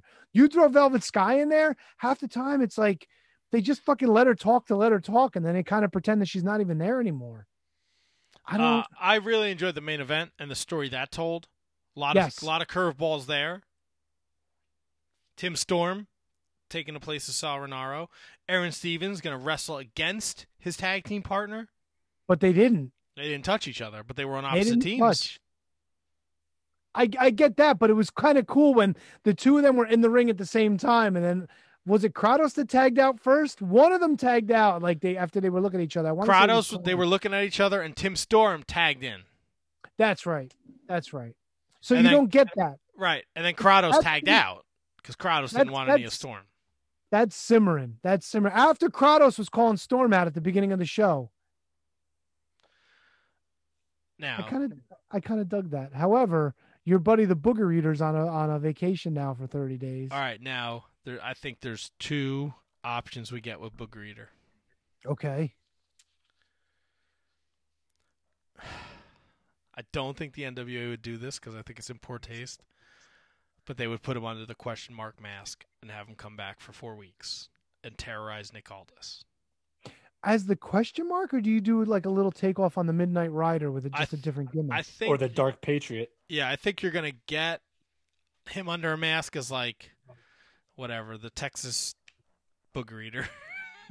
but I Oh, think I like that a lot. I think it'll be a fun four. So he's out for the next thirty days leading up to the pay per view. Um, but I think it'll be a fun four weeks. I think if he comes in, I in don't a think it'd be in bad taste, Matt. Actually, now that I think as about him it, as the I think question any- mark though. Wait, is, that what they're planning on doing? I is that don't. you think? I don't think they are, but you know, because of the Aaron Stevens thing, Aaron Stevens connection to Trevor Murdoch, he was part of this match. If done well, if done like appropriately, I think it could be fun. Actually, no, never mind. I don't think I could. I think under a regular mask is still a home run. Agreed. That I agree with. I hate to admit it, but he is the top babyface in the NWA right now. Old booger eater. Oh, Booger Eater, small nips. And we got look, there's the tag team the tag team champs are at at there's there's some dissension there. So I th- I think before this pay-per-view, I think Latimer and Chris Adonis are your tag champions or Latimer and Crotus, uh, Kratos. Yeah, but they'd have to work. They'd have to work a whole lot of different things to get Kratos on that title at that point. They'd have to. They'd have to have some dummy team win the titles and then take it off of them. No. Or they could just be at odds and Aaron Stevens says, "If I beat you in a one-on-one match, I get Oh. both tag title." I don't know. I'm just saying there's a lot of ways they can go here. If if they did that where they each pick partners and then the winning team takes the titles, I could see that. I hate tag titles going in a one-on-one match. I just hate it. Hate it. Hate it. If you're gonna do it, then then have Aaron Stevens pick a partner and then let Kratos team up with uh with Latimer and do it that way. So what was your other idea? Do you had another idea? No, I think that was my only idea. Okay. I thought you said two. So Uh, but that was I love I outside of the women's thing and Austin Idol, I thought it was a great episode. Um, I'm looking forward to this pay per view in June. I am too. Hundred percent. It's gonna be interesting. Uh, I watched Ring of Honor today. Uh, Ooh, I heard we got a new champ. we do have a brand new TV champion, Mr. Tony Deppen stole uh, stole a victory over Tracy Williams, Hot Sauce Tracy Williams. It was a really great match. And Uh, Deppen's part of Violence Unlimited, right? He is. So I think this is just the beginning of the Violence Unlimited, uh, um, the Foundation troubles here. Uh, we also saw Beer City Bruiser had a new tag team partner, Ken Dixon. Oh, your BFF, Matt. Your Fucking BFF. Ken Dixon sucks.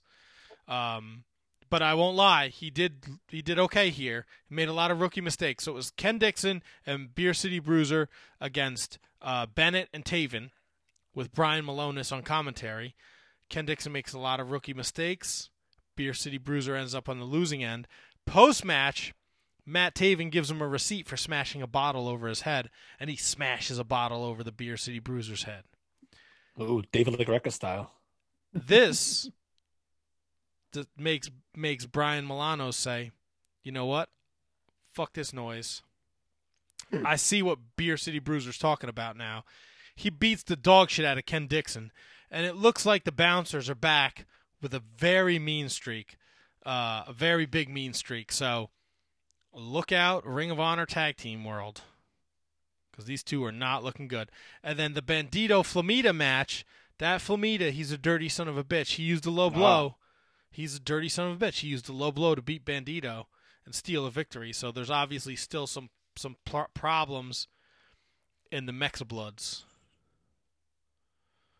Your Women of Honor uh, match next week is Angelina Love against Quinn McKay. If Angelina Love wins, she gets a first round bye. If she loses, she's out. Out of the tournament. Also, CMLL and Ring of Honor are officially done working together. Yeah, I heard about that. Um, Who who did they start a promotion? Was there another promotion that Roosh and all them went to work for? so it looks like I have this in my notes here. That's okay. It was a little convoluted. I could use a little a little splaining, Lucy. Okay, so Well, it you, know what the, C- you know what the C and CMLL stands for? Convoluted. They're gonna say see you later, Roosh. Oh, you can do that too.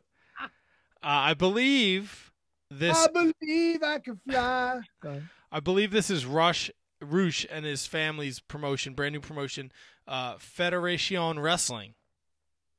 They Oh, will have their, they will have their debut pay per view on June nineteenth, uh, and they announced that uh, Rush will be involved. Bestia del Ring, um, Matt Taven, PJ Black, Alberto El Patron, and the recently released Andrade.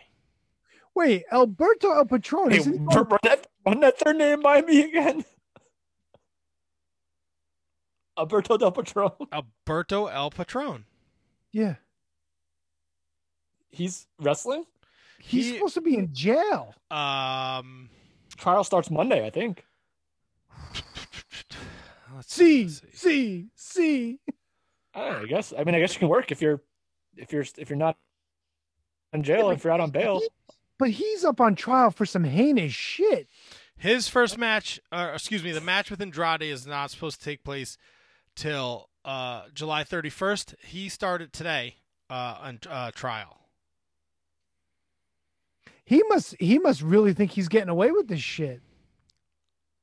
Yo, he did some bad shit. This is like worse than some Me Too shit this guy did. Yeah, this is not a good. It's this not- is like legit, like like throw away the key type. Yeah, this is like shit. cocaine's a Like, hell of a send him there, drug keep him there. Holy shit. Fuck, dude! And Andrade's okay with working with him? Wow. Where's all the SJWs on Twitter? Andrade's looking for that payday, son. Um, Andrade's got a match coming up with Kenny Omega, doesn't he? he challenged Kenny Omega for the AAA Mega Championship. Now, how can Andrade wrestle for for FU and then also wrestle for AAA at the same time? because I'm sure there's a working relationship there, or Andrade is not signed to one particular company. Fair enough. Remember, the working relationship is with CMLL. That is out the window. Chamel, Chamel. Uh, in addition to Kenny Omega and possibly Andrade wrestling for the AAA Mega title, it looks like the Impact Women's title will be on the line when Deonna Purrazzo takes on Fabi Apache. Oh It's the Knockouts title against the Reina de Reinas title. Kev, Forbidden Doors. Oh, listen, they're everywhere. Like, uh, Uh, it's like Webster's House, a the TV show from 1985. all the trap doors and all those the passageways. I always wanted a grandfather clock with a ladder behind it. That looks so cool to me. Listen. kid. Join New Japan Wrestling or AEW, and you could get one. They haven't announced where this year's Triple Mania will be taking place, but those are the first two matches they announced. Uh, Jake Lee, he won All Japan Wrestling's Champion Carnival tournament. So, uh, Did he challenge Muto? Oh no, wait, Muto's Muto's Noah. Sorry. no, he will challenge uh, Suwama. Suwama, baby, that's my man. Your man is Suwama. Yes, he is. I drafted him in the fucking Shining Wizards draft last year. We doing another one this year? You know who's not your man? Fuck you. We Go should do Ace. another one. We should do another one. Go Ace. Go Ace can go wherever he wants because his bag's going to be about 10 pounds lighter because he ain't your NEVER Openweight champion anymore, bitch. That's not cool. What? I'm sorry, I couldn't hear you over Jay White's celebration. Oh. I thought Jay White was ready to hang himself. Jay White is the first and only wrestler to hold the IWGP Heavyweight title, Intercontinental title, U.S. title, and the NEVER Openweight title. I First, think he, I think he also merged the Intercontinental and the Hardcore Championship too, if I'm not mistaken.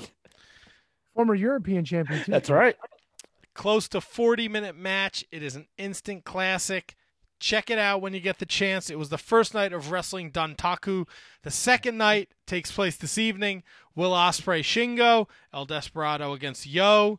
Uh, I enjoyed the latter match for the fingers, the Iron Fingers too. I thought that was very entertaining. Taichi got those iron fingers, son. Hi-ya!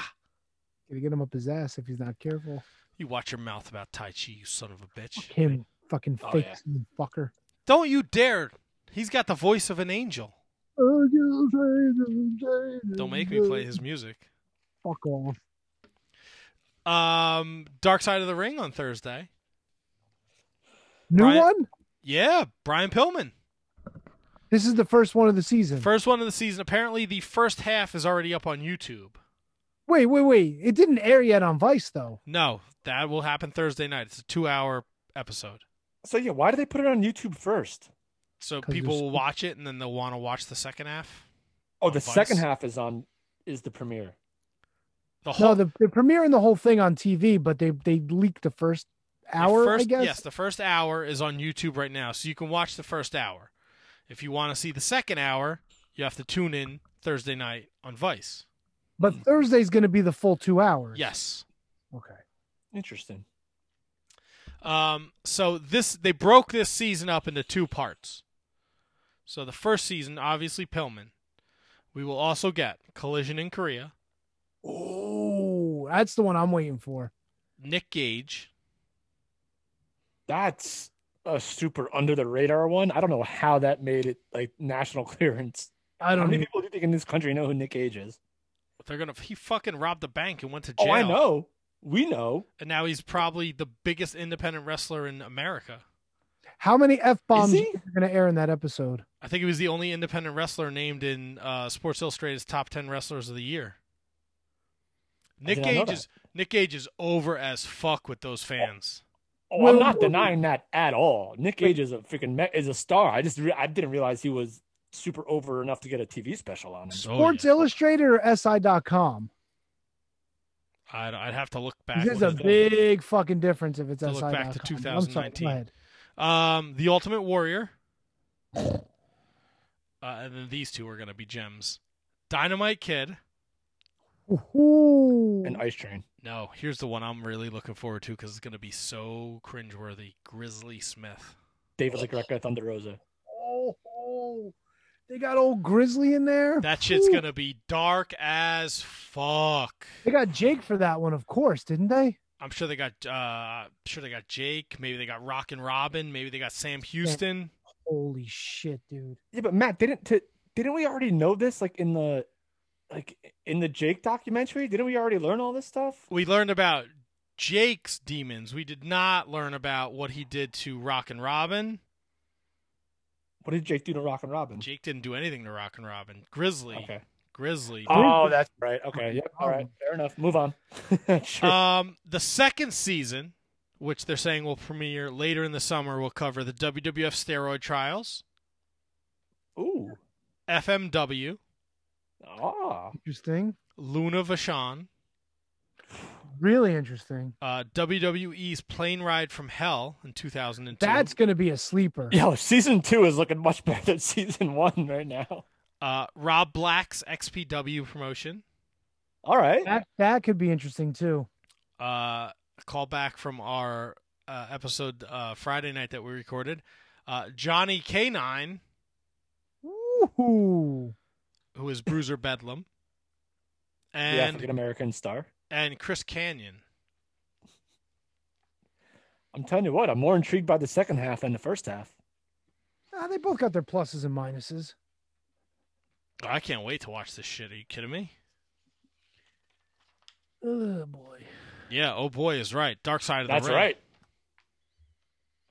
Thursday night, and I, that's all I really got, boys. Uh, we had lo- another long show. We had a great time with Dave LaGreca and Ice Train. We'll be back. Hope you guys enjoyed Dave's last uh, appearance on the Shining Wizards. No, I'm going, baby. I'm making it happen. I don't know if I'm going to be able to go. He's going to fucking hate me. Who? I'm going. Let's do it. I'll Uber. Be a hundred dollar Uber ride both ways. Well, unless you do a rain dance and maybe Matt could drive you. Please, No, but let's that's get a something rain at the dance. Morristown. That's true. Take the Like fucking the- oh. train. That's a good point. Choo-choo. Anybody? would Ice like train. I'll take the ice train. I'd like to thank Ice Train and Dave LaGreca for joining us. Uh, listen to everybody on the Shining Wizards Network, including the Mark Order podcast. They've been chopping it up on Wednesday nights. Ryan Schlong made his podcasting debut this past Wednesday. Don't forget, Midnight Jury's got new episodes, Inconclusive Breakdown, Wrestling Night in Canada, Ringside Rant, Radioactive Metal, and of course, TBTB, Turnbuckle Throwbacks. Everybody had new episodes last week. Check them all out, shiningwizardsnetwork.com. Follow me at Big Tony Z on the Twitter machine, and that's all I got. Uh, follow me, I guess, on the old Twitter at Kevin Garifo, on the Instagram at Shining Wizards Kevin. Atlantic City, June 25th and June 27th out at the Showboat Boardwalk Buds. If you like to, if you like to smoke, you don't like to smoke, come down and hang out. There'll be comedy, uh, two nights a week, nightclubs, all that good stuff. Uh, so yeah, check that out, baby. And Matt is deep in thought.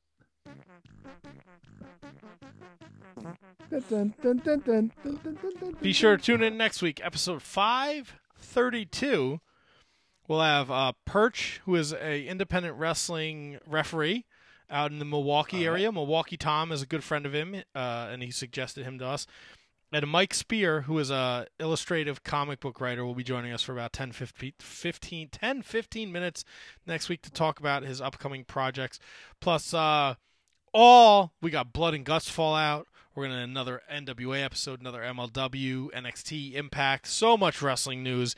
You never know, but you come here for all of it uh, on the Shining Wizards Wrestling Podcast. And Matt's taking English lessons next week live on the show. Tune in for that. Why? What else did I butcher? Nothing. I'm just, you know, figure preventive measures. I, I don't know if it's gonna work. I'm gonna go make uh, let's see, what's tonight's Hello Fresh? Uh, chicken schnitzel. Ooh, Good. If you don't like it, you can Sounds stick it up German. your ass No, there will be nothing in my coolie. in your hiney hole. We'll see you guys next what week. Matt's ass is going to Shut sound up. like after he eats his fucking schnitzels Show tonight. your face. See you guys next week.